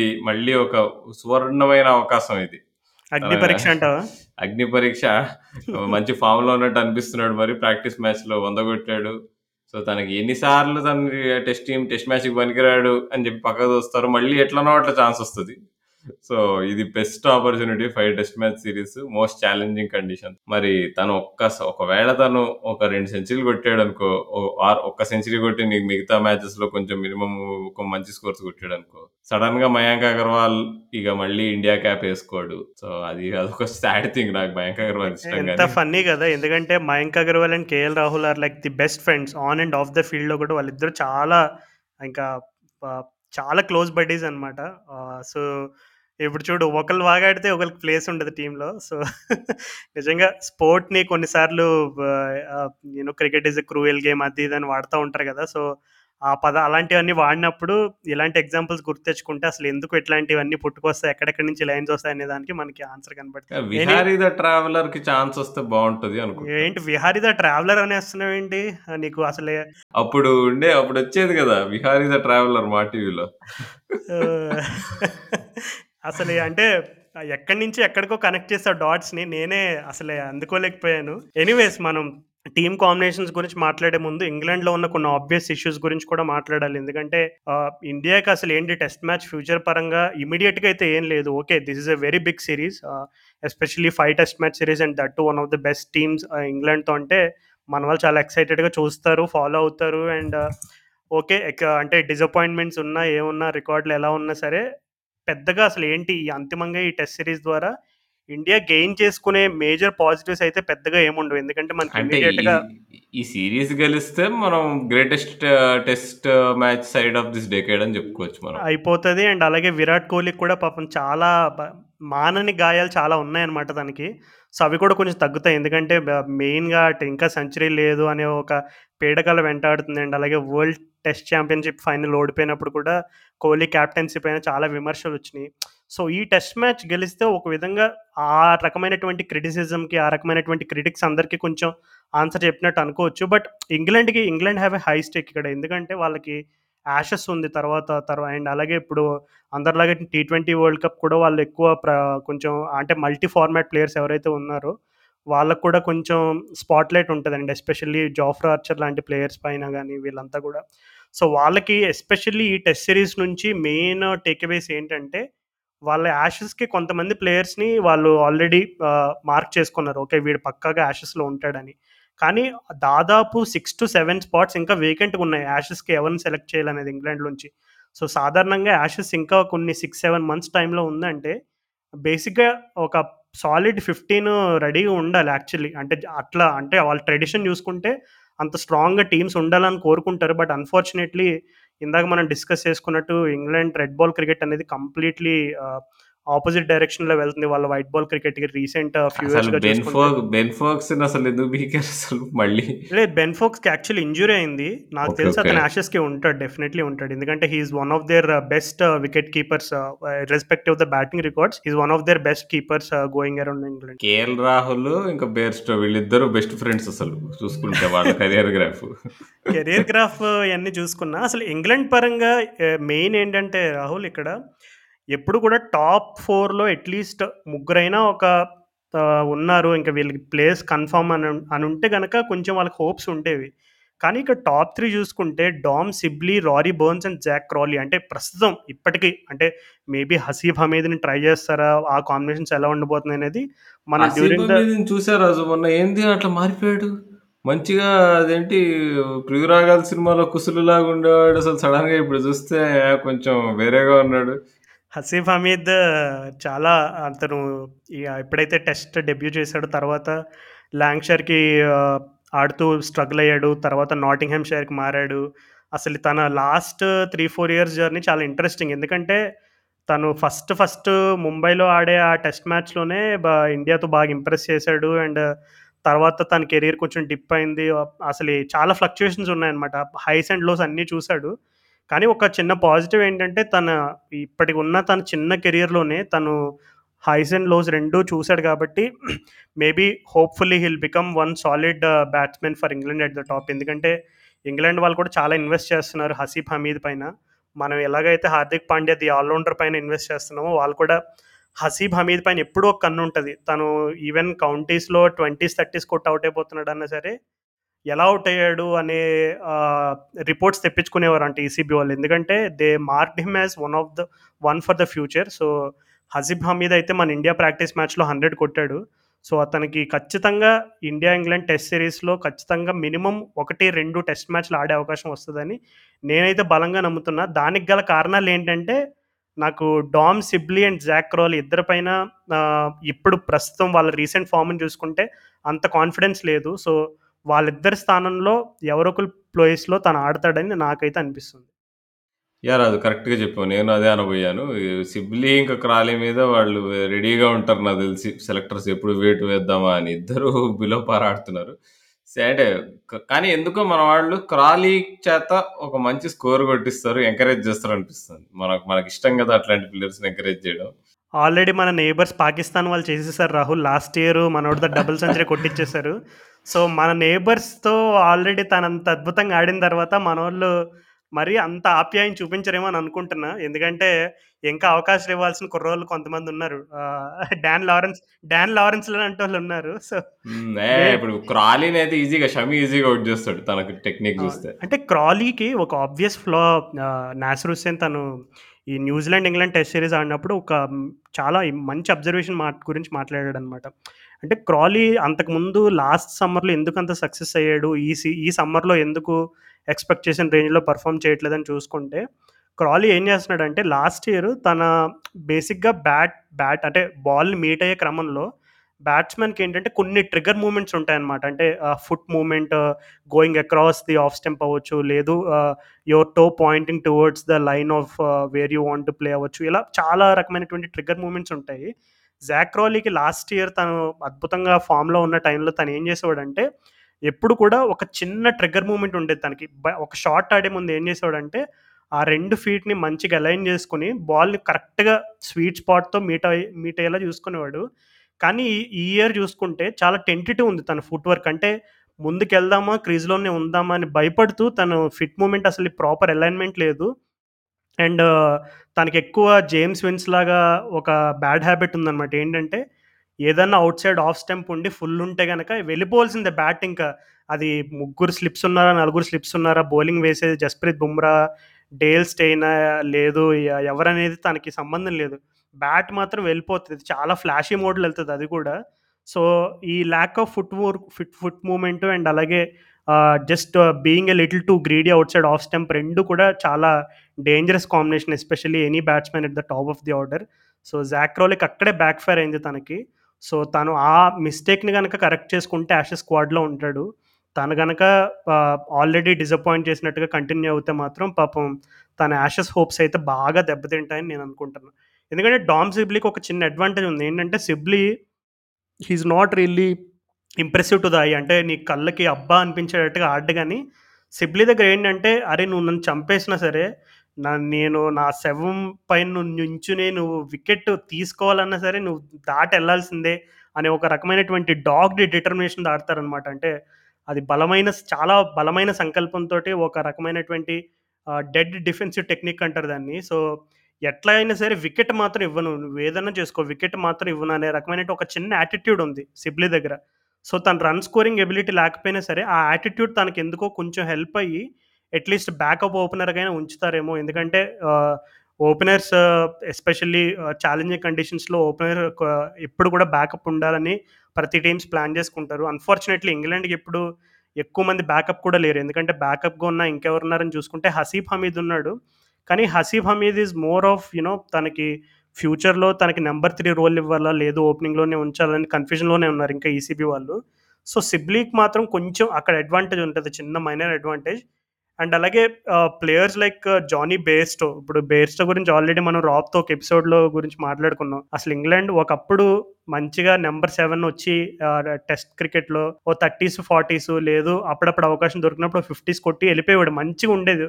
ఒక రిథమికల్గా ఉండేది జానీ బేర్స్తో టెస్ట్ మ్యాచెస్లో కూడా తన బ్యాటింగ్ ఇంగ్లాండ్ వాళ్ళు నిజంగా ఒక రకంగా జానీ బేర్స్ను ఒక టిష్యూ పేపర్లా ట్రీట్ చేశారు. అంటే ఎలా ఎంత దారుణం అంటే ఒకసారి నెంబర్ త్రీ ఒకసారి నెంబర్ ఫోర్ ఒకసారి నెంబర్ ఫైవ్ అది కూడా డిఫరెంట్ కండిషన్స్లో ఇంగ్లాండ్లో అంటే ఎప్పుడైతే Jos Buttler when Jos Buttler came back to the scheme of things red ball క్రికెట్లో ఎక్కువ సఫర్ అయింది ఎవరంటే జానీ బేర్స్టో ఎందుకంటే Jonny Bairstow and Jos Buttler ఇద్దరు కూడా టెస్ట్ క్రికెట్లో సిమిలర్ రోల్ ఆడతారు. మెయిన్ కీపింగ్ అండ్ రెండోది వచ్చేసి కొంచెం attacking type of cricket especially second new ball వచ్చే టైంకి వాళ్ళు ఎక్కువ బ్యాటింగ్ వచ్చే అవకాశం ఉంటుంది కాబట్టి కొంచెం ఆ ఓల్డ్ ఆ న్యూ బాల్ స్పెల్ నెగేట్ చేయడం అవచ్చు లేదంటే కొంచెం ఓల్డ్ బాల్ తోటి ఎక్కువ మ్యాక్సిమైజ్ చేయడం రన్ స్కోరింగ్ అవ్వచ్చు. సో ఈ టైప్ ఆఫ్ రోల్స్ ఇద్దరు ఐడెంటికల్ రోల్స్ అయ్యేసరికి పాపం బేర్స్తో దాని మధ్యలో శాండ్విచ్ అయిపోయాడు. సో ఇలా మనం ఇంగ్లాండ్ స్క్వాడ్ ప్లేయర్స్ గురించి చెప్పుకుంటూ పోతే చాలామంది చాలా క్వశ్చనబుల్ సెలెక్షన్స్ ఉన్నాయి అండ్ అలాగే ఇప్పుడు బెన్ స్టోక్స్ స్క్వాడ్ నుంచి తప్పుకోవడంతో వాళ్ళకి ఇంకా ఇష్యూస్ ఎక్కువైనాయనే చెప్పుకోవాలి. అండ్ అంతకు ముందు అయితే లాస్ట్ వీక్ అయితే అసలు యాషెస్ జరగదేమో అనే రకమైనటువంటి రిపోర్ట్స్ కూడా వచ్చినాయి. ఎందుకంటే ఇంగ్లాండ్ ప్లేయర్స్ వాళ్ళు యాషెస్కి వాళ్ళ ఫ్యామిలీస్ని కూడా అలో చేస్తేనే వాళ్ళతో పాటు ట్రావెల్ చేస్తామో లేదంటే లేదని కొంతమంది ప్లేయర్స్ పట్టు పట్టుకుని కూర్చున్నారని చెప్పి అంటున్నారు. సో దాని గురించి నిజ నిజాలు అండ్ అలాగే యాషెస్ స్పెషల్ గురించి మాట్లాడినప్పుడు మనం ఇంగ్లాండ్ పాయింట్ ఆఫ్ వ్యూ ఎక్కువ మాట్లాడుకుందాం. సో కంప్లీట్ ఈ టెస్ట్ సిరీస్ ర్యాప్ చేసే ముందు స్కోర్ లైన్ నువ్వు ఆల్రెడీ చెప్పేసావు కాబట్టి జస్ట్ మనం స్టార్టింగ్ ఇలెవెన్ గురించి మాట్లాడుకుందాం. అంటే ఫస్ట్ టెస్ట్ మ్యాచ్లో ఎవరు స్టార్ట్ అయ్యే ఛాన్స్ ఉందనేది మాట్లాడుకుందాం. So let start with you India eleven గురించి చెప్పు then we can discuss about England India eleven simple Raju. నే నా దృష్టిలో నీకు Rohit KL Rahul openers number three Pujara number four Kohli number five Rahane number six వచ్చేసి నేను విహారీని ఆడిస్తా ఎక్స్ట్రా బ్యాట్స్మెన్ ఆడించడం బెటర్ విహారీ తర్వాత నంబర్ సెవెన్ రిషబ్ పంత్. ఇక అల్టిమేట్గా రిషబ్ పంత్ గురించి మనం ఒక్క మాట కూడా మాట్లాడుకోలేదు ఎపిసోడ్ మొత్తం but is ultimate X factor ఈ కండిషన్ ఏదైనా కానీ మ్యాచ్ ఏదైనా కానీ ఫార్మాట్ ఏదైనా కానీ రిషబ్ పంత్ కంటే పెద్ద ఎక్స్ ఫ్యాక్టర్ ప్లేయర్ ఉంటాడు. సో అంటే ఇప్పుడు మనం అంతా వేరే వాళ్ళు రోహిత్ శర్మ బాగా ఆడతాడు కోహ్లీ బాగా ఆడతాడు మాట్లాడడం కానీ రిషబ్ పంత్ గురించి మాట్లాడాల్సిన అవసరం లేదు. తను ఆడితే మాత్రం మ్యాచ్కి వెళ్ళడమే. వారు వన్ సైడ్ అయిపోతుంది. నెంబర్ ఎయిట్ అశ్విన్ ఆడతాడు. అశ్విన్ తర్వాత నీకు వచ్చేసి నలుగురు పేసర్లు ఉంటారా? ముగ్గురు ముగ్గురు. ముగ్గురు పేసర్లు. సో ముగ్గురు పేసర్లు వచ్చేసి షమి ఇషాంత్ బుమ్రా. వీళ్ళు ముగ్గురు ఆడతారు రాజు. మరి ఫోర్ బౌలర్స్ మరి వర్క్ లోడ్ ఎక్కువ ఉంటుందా అంటే ఉంటది. బట్ నలుగురు పేసర్లను మనం అంటే కోహ్లీ అంత బాగా మేనేజ్ చేస్తాడని నాకు అనిపించదు అనమాట అంటే కోహ్లీ ఎప్పుడు హిస్టారికల్గా కూడా కొంచెం పేస్ బౌలర్స్ అంటే తనకు కొంచెం సాఫ్ట్ కార్నర్ ఉంటుందని జనరల్ టాక్ అది. సో ఇప్పుడు మరి మనం ఆడాల్సిందేమో ఐదు టెస్ట్ మ్యాచ్ల సిరీస్. సో ఇప్పుడు మన మెయిన్ బౌలర్స్ ఎవరని చూసుకుంటే ఆబ్వియస్లీ బుమ్రా షమీ అండ్ ఇషాంత్ వీళ్ళు ముగ్గురు మెయిన్ బౌలర్స్.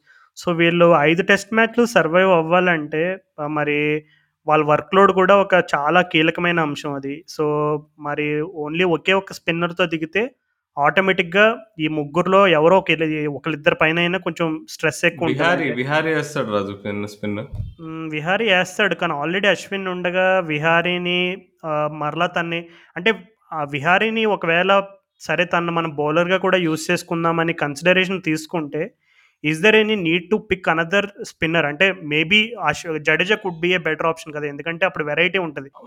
వెరైటీ ఉన్నా కానీ కండిషన్స్ని Ashwin Ashwin is the better bowler ఇంగ్లాండ్లో బ్యాటింగ్ డెప్త్ గురించి కూడా మనం ఆల్రెడీ వరల్డ్ టెస్ట్ ఛాంపియన్ ఫైనల్లో చాలా సార్లు డిస్కస్ చేసాం. ఇంగ్లాండ్లో ఈ lower order runs especially lower order runs batsmen extra batsmen ఆడిస్తుంటే మనకు అవసరం లేదు రాజు మరి. అంటే మనం ఇప్పుడు ఇప్పుడే మన బిహారీని మనం ఆడించామనుకో ఇప్పుడు మనకు బ్యాటింగ్ కోసం అని చెప్పి అశ్విన్ మీద జడేజాని ఆడించాల్సిన అవసరం రాదు మనకు. ఎందుకంటే already are playing an extra batsmen.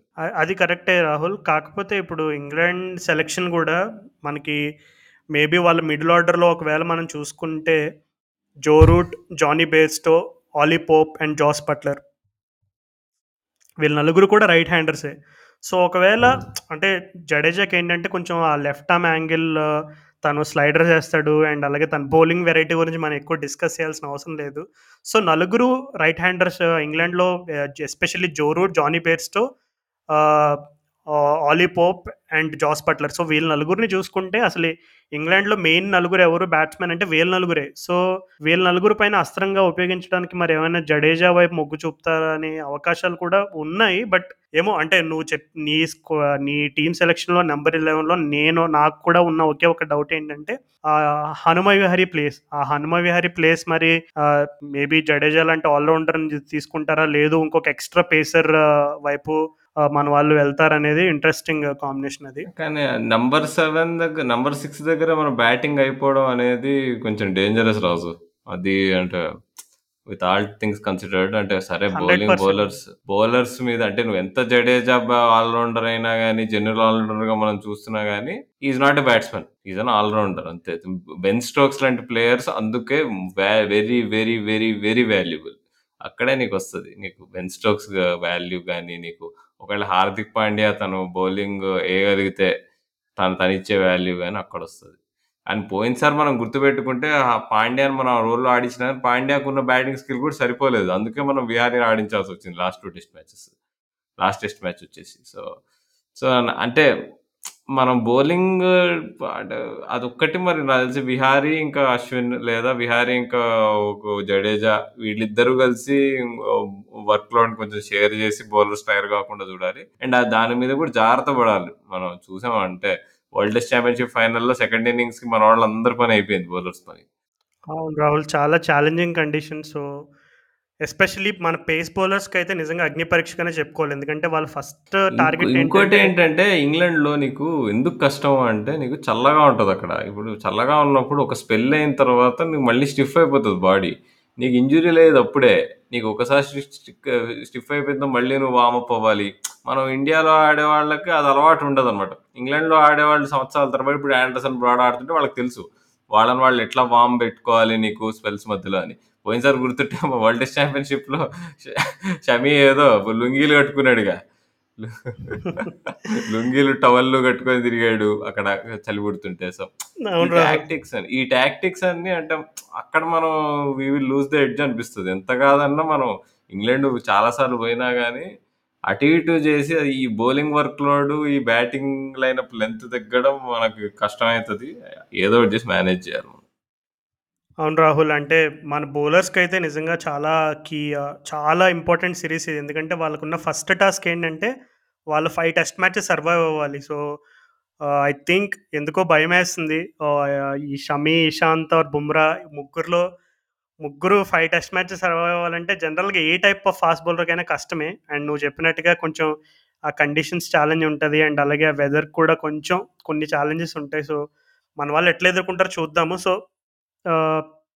England playing eleven గురించి కూడా నేను ఒకసారి బ్రీఫ్గా చెప్తాను. So first number one and number two Dom Sibley and Rory Burns ఇప్పటికైతే. మేబీ ఇంగ్లాండ్ వాళ్ళు ఒకవేళ హసీబ్ హమీద్ని ట్రై చేయాలి తను ఇంకా యాషెస్లో పక్క తనే మనకి ఓపెనర్ అని అనుకుంటే కనుక తనని ఫస్ట్ టెస్ట్ మ్యాచ్ నుంచే ట్రై చేస్తారనేది అయితే నాకైతే కొంచెం అనుమానం. ఎందుకంటే అక్కడ ఓన్లీ డామ్ సిబ్లీ స్పాట్ ఒకటే కాదు జాక్రోలీ స్పాట్ కూడా డౌట్లో ఉంది. మనం ఆల్రెడీ డిస్కస్ చేసుకున్నట్టు. సో వాళ్ళిద్దరు ప్లేస్లో ఎక్కడ ఆడతాడు హసీబ్ హమీద్ అనేది మనకి యాజ్ ద సిరీస్ ప్రోగ్రెస్ అయ్యే కొద్దీ మనకు తెలుస్తుంది. సో ప్రస్తుతానికి అయితే Sibley and Burns openers and అలాగే number three Zak Crawley number four Joe Root and uh, number five వచ్చేసి బేర్స్టోన్ ఆడిస్తారని అనుకుంటున్నాను ఎందుకంటే నెంబర్ సిక్స్ మేబీ ఆలీపోప్ని ఆడిస్తారు. ఆలీపోప్కి ఇంజురీ అయింది.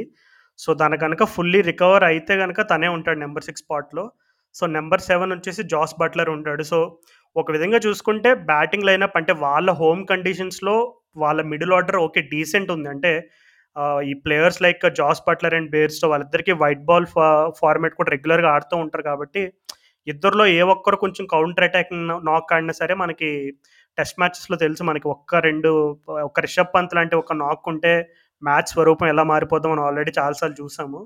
సో తర్వాత అసలైన ఆట మొదలవుద్ది. ఎందుకంటే శామ్ కరణ్ ఉన్నాడు. నెంబర్ ఎయిట్ ప్లేస్లో శామ్ కరణ్ ఉన్నాడు అండ్ అలాగే ఇప్పుడు క్రేగ్ ఓవర్టన్ యాడ్ చేశారు టెస్ట్ స్క్వాడ్లోకి బెన్ స్టోక్స్ ప్లేస్లో. కానీ క్రేగ్ ఓవర్టన్ని ఫస్ట్ టెస్ట్ నుంచి ఆడిస్తారనేది doubt. At some stage he will definitely play. ఎందుకంటే ఐదు టెస్ట్ మ్యాచ్లు ఉన్నాయండి అలాగే క్రేగ్ ఓవర్టన్ యాషెస్ ప్లాన్స్లో కూడా ఉన్నాడు. సో తనకు అవకాశం అయితే వస్తుంది. కానీ స్ట్రేట్ అవే ఫస్ట్ టెస్ట్ మ్యాచ్లో క్రేగ్ ఓవర్టన్ ఆడతాడని నేనైతే అనుకోవట్లేదు. So number eight Sam Curran and number nine Ollie Robinson నేను అనుకుంటున్నాను ఎందుకంటే ఆలీ రాబిన్సన్ ఆల్రెడీ తనకు వచ్చిన ఒకే ఒక్క అవకాశంలో ప్రూవ్ చేసుకున్నాడు అండ్ అలాగే తనకు బ్యాటింగ్ ఎబిలిటీస్ కూడా ఉన్నాయి. సో ఈ number eight and number nine Sam Curran and Ollie Robinson ఉండడం వల్ల ఒక చిన్న అడ్వాంటేజ్ ఏంటంటే ఇద్దరికి కూడా బ్యాటింగ్ ఎబిలిటీస్ ఉన్నాయి both Sam Curran and Robinson. So కానీ వాళ్ళకి అంత బ్యాటింగ్ డెప్త్ కావాలా అని ఒక్కసారి క్వశ్చన్ చేసుకుంటే మేబీ ఆలీ రాబిన్సన్ ప్లేస్లో మార్క్ వుడ్ని తీసుకునే అవకాశం ఉంది. ఎందుకంటే మార్క్వుడ్ కూడా తన్ని హిస్టరీ చూసుకుంటే తన కెరీర్ హిస్టరీ ఎప్పుడు కూడా వన్ టూ టెస్ట్ మ్యాచెస్ ఆడిన తర్వాత బ్యాక్ ఇంజరీయో లేదంటే తై ఇంజరీ ఏదో ఒకటి అవుతూ ఉంటుంది. సో తన Ashes ప్లాన్స్లో Mark Wood one of the key member కాబట్టి ఒకవేళ మార్క్వుడ్ని ఒక టెస్ట్ మ్యాచ్ ఆడి ఒక టెస్ట్ మ్యాచ్ రెస్ట్ ఇవ్వడం ఇట్లా ఏమైనా ప్లాన్ చేస్తారా? ఎందుకంటే వాళ్ళకి ఇప్పుడు స్టూవర్ట్ బ్రాడ్ అండ్ ఆండర్సన్ కూడా వాళ్ళు both of them are almost in to their thirty four thirty five ఆ స్టేజ్లో ఉన్నారు. సో వాళ్ళని కూడా ఐదు టెస్ట్ మ్యాచ్లు ఆడించాలంటే ఇంగ్లాండ్ కూడా ఛాలెంజ్ ఇండియాకి ఎలా ఫాస్ట్ బౌలింగ్ ఛాలెంజెస్ ఉన్నాయో England also have their own set of challenges so number ten and number eleven ఇంకా స్టోర్ట్ బ్రాడ్ అండ్ ఆండర్సన్ అనుకుంటున్నా. Stuart Broad just for the pure reason of course is one of England's best bowlers కానీ rotation policy ఆలోచించాలన్నా తనని home home ground పైన Stuart బ్రాడ్కి rest ఇచ్చే సాహసం England వాళ్ళు చేయరు. ఎందుకంటే ఆల్రెడీ ఒకసారి Stuart బ్రాడ్ని last year West Indies first test match ఆడినప్పుడు రెస్ట్ ఇచ్చినప్పుడు స్టోర్ట్ బ్రాడ్ రియాక్షన్ అందరికీ తెలిసిందే. సో ఈసారి అలాంటి సాహసం అయితే చేయరు ఇంగ్లాండ్ వాళ్ళు. అండ్ జేమ్స్ ఆండర్సన్ అయితే ఖచ్చితంగా ఆడిస్తారు. ఎందుకంటే జేమ్స్ ఆండర్సన్కి హిస్టారికల్గా ఇండియా పైన మంచి రికార్డ్ ఉంది అండ్ అలాగే తన కండిషన్స్ ఎస్పెషల్లీ చెప్పినట్టుగా లాస్ట్ త్రీ టెస్ట్ మ్యాచెస్లో దాదాపు ఎయిటీన్ వికెట్స్ తీసాడు ఆ గ్రౌండ్లో. సో ఆండర్సన్ అయితే పక్కన బెటరు సో మరి స్పిన్నర్ని లేకుండా వీళ్ళు వెళ్తారా అని అనుకుంటే ఎందుకంటే జో రూట్ రీసెంట్గా చూసుకుంటే తను కొంచెం బౌలింగ్ రెగ్యులర్గా వేయడం స్టార్ట్ చేశాడు. అంతకుముందు ఏదో అకేషనల్గా అప్పుడప్పుడు వేద్దాం అనే టైప్లో ఉండేవాడు. కానీ కొంచెం బౌలింగ్ రెగ్యులర్గా వేయడం స్టార్ట్ చేసేసరికి నాకు తెలిసి ఇప్పుడు ఇంగ్లాండ్ స్పిన్ డిపార్ట్మెంట్ కూడా Dom Bess and Jack Leach వాళ్ళిద్దరు కూడా స్టిల్ మీడియోకర్ అంటే డామ్ బెస్ అయితే ఇంకా ఇంప్రూవ్ అవుతున్నాడు. తను ఇంకా చాలా ఎర్లీ స్టేజెస్ ఆఫ్ ద కెరీర్లో ఉన్నాడు. కానీ జాక్లిచ్ కూడా ఏంటంటే అంత కాన్ఫిడెన్స్ ఇవ్వలేకపోతున్నాడు. అంటే can he be that kind of Ashwin kind of impact ఇవ్వగలడు ఇంగ్లాండ్ కంటే? ఇంగ్లాండ్ వాళ్ళకి నిజంగా నమ్మకం లేదు ఈ స్టేజ్లో అయితే. సో అందుకని బెటర్ స్పిన్ కంటే మనం ఉన్న బెస్ట్ స్ట్రెంత్ పేస్నే నమ్ముదాం అనుకుంటే కనుక వాళ్ళకి వెరైటీ ఆఫ్ ఆప్షన్స్ ఉన్నాయి. ఇప్పుడు మనం ఆండర్సన్ అండ్ బ్రాడ్ ఆడితే ఆండర్సన్ స్వింగ్తో కంట్రోల్ చేస్తాడు. బ్రాడ్ సీమ్తో కంట్రోల్ చేస్తాడు. మార్క్వుడ్ వచ్చేసి మంచిగా పేస్ వేసి బౌన్సర్లు ఎక్కువ వేస్తాడు అండ్ శామ్ కరణ్ గురించి ఆల్రెడీ మనకు తెలిసిందే. ఆ left arm angle and out and out swing bowler. So మంచి వెరైటీ ఉంది ఇంగ్లాండ్కి కూడా. అండ్ నాకున్న ఒకే ఒక డౌట్ ఏంటంటే మరి మార్క్వుడ్ని మేనేజ్ చేసే క్రమంలో ఆలీ రాబిన్సన్కి ఛాన్స్ ఇస్తారా? వాళ్ళకి బ్యాటింగ్ డెప్త్ ఇంకా కావాలనుకుంటే ఆలీ రాబిన్సన్కి ఛాన్స్ ఇస్తారేమో అని అనుకుంటున్నా. ఎనీవేస్ ఓవరాల్గా అయితే England playing eleven first test మ్యాచ్కి ఇలా ఉండబోతుంది అండ్ ఆల్రెడీ మనం చెప్పినట్టు Jofra Archer and Chris Woakes వాళ్ళిద్దరు కూడా ఫస్ట్ టూ టెస్ట్ మ్యాచెస్కి ఉండరు. So it is going to be interesting series. First two two test మ్యాచెస్లో England వాళ్ళు స్ట్రెంత్ కన్సిడర్ చేసుకుంటే ఇండియా వాళ్ళకి గెలిచే బెస్ట్ ఛాన్స్. మన రీసెంట్ హిస్టరీలో కూడా ఆల్రెడీ చెప్పుకున్న ట్వంటీ ఎయిటీన్లో ఒక match గెలిచామనేది so that is a wrap Rahul ఇంకా అయిపోయినట్టేనా? హండ్రెడ్ రాజు. హండ్రెడ్ గురించి ఏమన్నా మరి ఏంటి చూస్తున్నావా? కవర్ చేసావా? హండ్రెడ్ అయితే బాగానే వెళ్తుంది రాహుల్. ఇప్పటికైతే డీ రికార్డ్స్ బాగానే డీసెంట్గా ఉన్నాయి. బట్ గేమ్ ఫార్మేట్ పరంగా చూసుకుంటే ఏవేవో ఎక్స్పెరిమెంట్లు చేస్తున్నారు. ఎంతవరకు వర్కౌట్ అవుతున్నాయి అంటున్నాం అనుకుంటున్నాం యాక్చువల్గా అంటే చాలా అది వేరే గేమ్ చూస్తున్నట్టు అనిపిస్తుంది నాకు. యాక్చువల్గా క్రికెట్ చూస్తున్నట్టు లేదు. ఫస్ట్ అసలు నాకు ఇంకా అర్థం కాదు ఆ స్కోర్ బోర్డ్ అసలు చాలా కష్టంగా ఉంది మరి. అది దాన్ని ఏం చేస్తారో చూడాలి మరి. ఏదో సైడ్కి ఇట్లా ఏదో ఇట్లా బాల్ ఇట్లా ఒక రైట్ సైడ్ ఉన్నాయి రన్స్ ఇట్లా లెఫ్ట్ సైడ్ ఉన్నాయి. అట్లా అండ్ మనకు అట్లా మనం ట్యూన్ అయిపోయాం కదా స్కోర్ ఒక చోట చూస్తామని చెప్పి ఇది కొంచెం కష్టంగా ఉంది. ఇంకోటి ఓవర్స్ కాన్సెప్ట్ లేదు. ఇక అంతా sets of five set of five set of five అని అంటున్నారు వాళ్ళు సింపుల్ రాహుల్ ఎవరికైనా అసలు హండ్రెడ్ అనేది అర్థం కాని వాళ్ళు ఎవరైనా ఉంటే వాళ్ళకి నేను ఇచ్చే ఒకే ఒక సలహా ఏంటంటే జస్ట్ ట్వంటీ ట్వంటీ మ్యాచ్ చూసినట్టు చూడండి. కాకపోతే ఓవర్కి వచ్చి ఆరు బాల్స్ ఉంటాయి కదా ఇందులో ఐదే ఉంటాయి. నాకు తెలిసి that is the best way for starters కొంచెం ఎవరికైనా అర్థం కావాలి. అసలు ఏంటి హండ్రెడ్ హండ్రెడ్ బాల్స్ అంటున్నారు. కొత్త కొత్త రూల్స్ ఇవన్నీ అర్థం చేసుకునే ముందు సింపుల్ బేసిక్గా అసలు ఏంటి హండ్రెడ్ అంటే నన్ను అడిగితే ట్వంటీ ఓవర్స్ మ్యాచ్ కాకపోతే ఏంటంటే ఓవర్కి వచ్చి ఆరు బాల్స్ ఉండవు ఫైవే ఉంటాయి. అది వన్ అంటే that is one way to look at it of course నువ్వు చెప్పినట్టు చాలా చేంజెస్ ఉన్నాయి. అంటే ప్లేయింగ్ కండిషన్స్లో అవ్వచ్చు అండ్ అలాగే టెన్ బాల్ ఓవర్స్ అవ్వచ్చు అండ్ అలాగే లాస్ట్లో ఒకవేళ బౌలింగ్ టీం కనుక అనుకున్న సమయ ప పరిమితిలో కనుక వాళ్ళు బౌలింగ్ కంప్లీట్ చేయలేకపోతే ఒక ఫీల్డర్ని రింగ్లోకి తీసుకురావాలి. ఇలాంటి ఎక్సైటింగ్ రూల్స్ అయితే చాలా ఉన్నాయి. బట్ సింపుల్‌గా అర్థం చేసుకోవాలంటే నేనైతే అలాగే చూసాను. ఇప్పటివరకు 10 జరిగిన బాల్. ఓవర్ ఒక్కటి నాకు తెలిసి బాగా గేమ్ చేంజింగ్ రాజు. ఎందుకంటే ఇప్పుడు నువ్వు రషీద్ ఖాన్ ఉన్నాడు. అవతల ఆండర్ రసెల్ బ్యాటింగ్ చేయడానికి వచ్చాడనుకో. నువ్వు రషీద్ ఖాన్‌ని పిలిచి ప 10 బాల్లు ఏసేయి అంటావు నువ్వు. సింపుల్‌గా నీకు 10 బాల్లలో ఒక్కసారైనా ఔట్ గాడా? నీకు ఛాన్స్ ఎక్కువ కదా నీకు. నీకు మంచి మ్యాచప్ ఉందనుకో ఫేవరబుల్ మ్యాచప్. డ it is it's double edged sword అనమాట అండి. అంటే అదే ఇప్పుడు నిన్న కూడా సేమ్ సిమిలర్ సిట్యుయేషన్ నాకు తెలిసి ఒక మ్యాచ్ చూస్తున్నప్పుడు ఫస్ట్ హ్మ్. 5 బాల్స్‌లో రెండో, మూడో డాట్స్ వేస్తాడు సకీబ్ మహమూద్. తర్వాత కంటిన్యూ చేద్దాం చే చేయాలని తను శామ్ బిల్లింగ్స్ దగ్గరికెళ్ళి నేను కంటిన్యూ చేస్తాను. నేను 10 బాల్స్ వేసేస్తాను మంచి రిథమ్‌లో ఉన్నానంటాడు. వేసిన ఫస్ట్ బాల్ సిక్స్ పోతుంది సో, అంటే ఇట్స్ కొన్ని కొన్ని సార్లు ఏంటంటే ఇప్పుడు బ్యాట్స్‌మెన్ కూడా వాళ్ళకి తెలుసు. ఎందుకంటే ఒక ఫైవ్ బాల్స్ నువ్వు ఫైవ్ బాల్స్‌లో 2, 3 డాట్స్ ఆడావంటే నీకు హెవీ ప్రెషర్ ఉంటుంది అంటే ఆపోజిట్లో ఇంకెవరు బౌలింగ్ వేస్తున్నా you have to go for your shots. ఎందుకంటే 100 100 బాల్ ఫార్మాట్ అండ్ అలాగే చాలా మంది హిట్టర్స్ ఉంటారు లైనప్‌లో. సో, ఒకవేళ sometimes if it's not your day, it's not your day.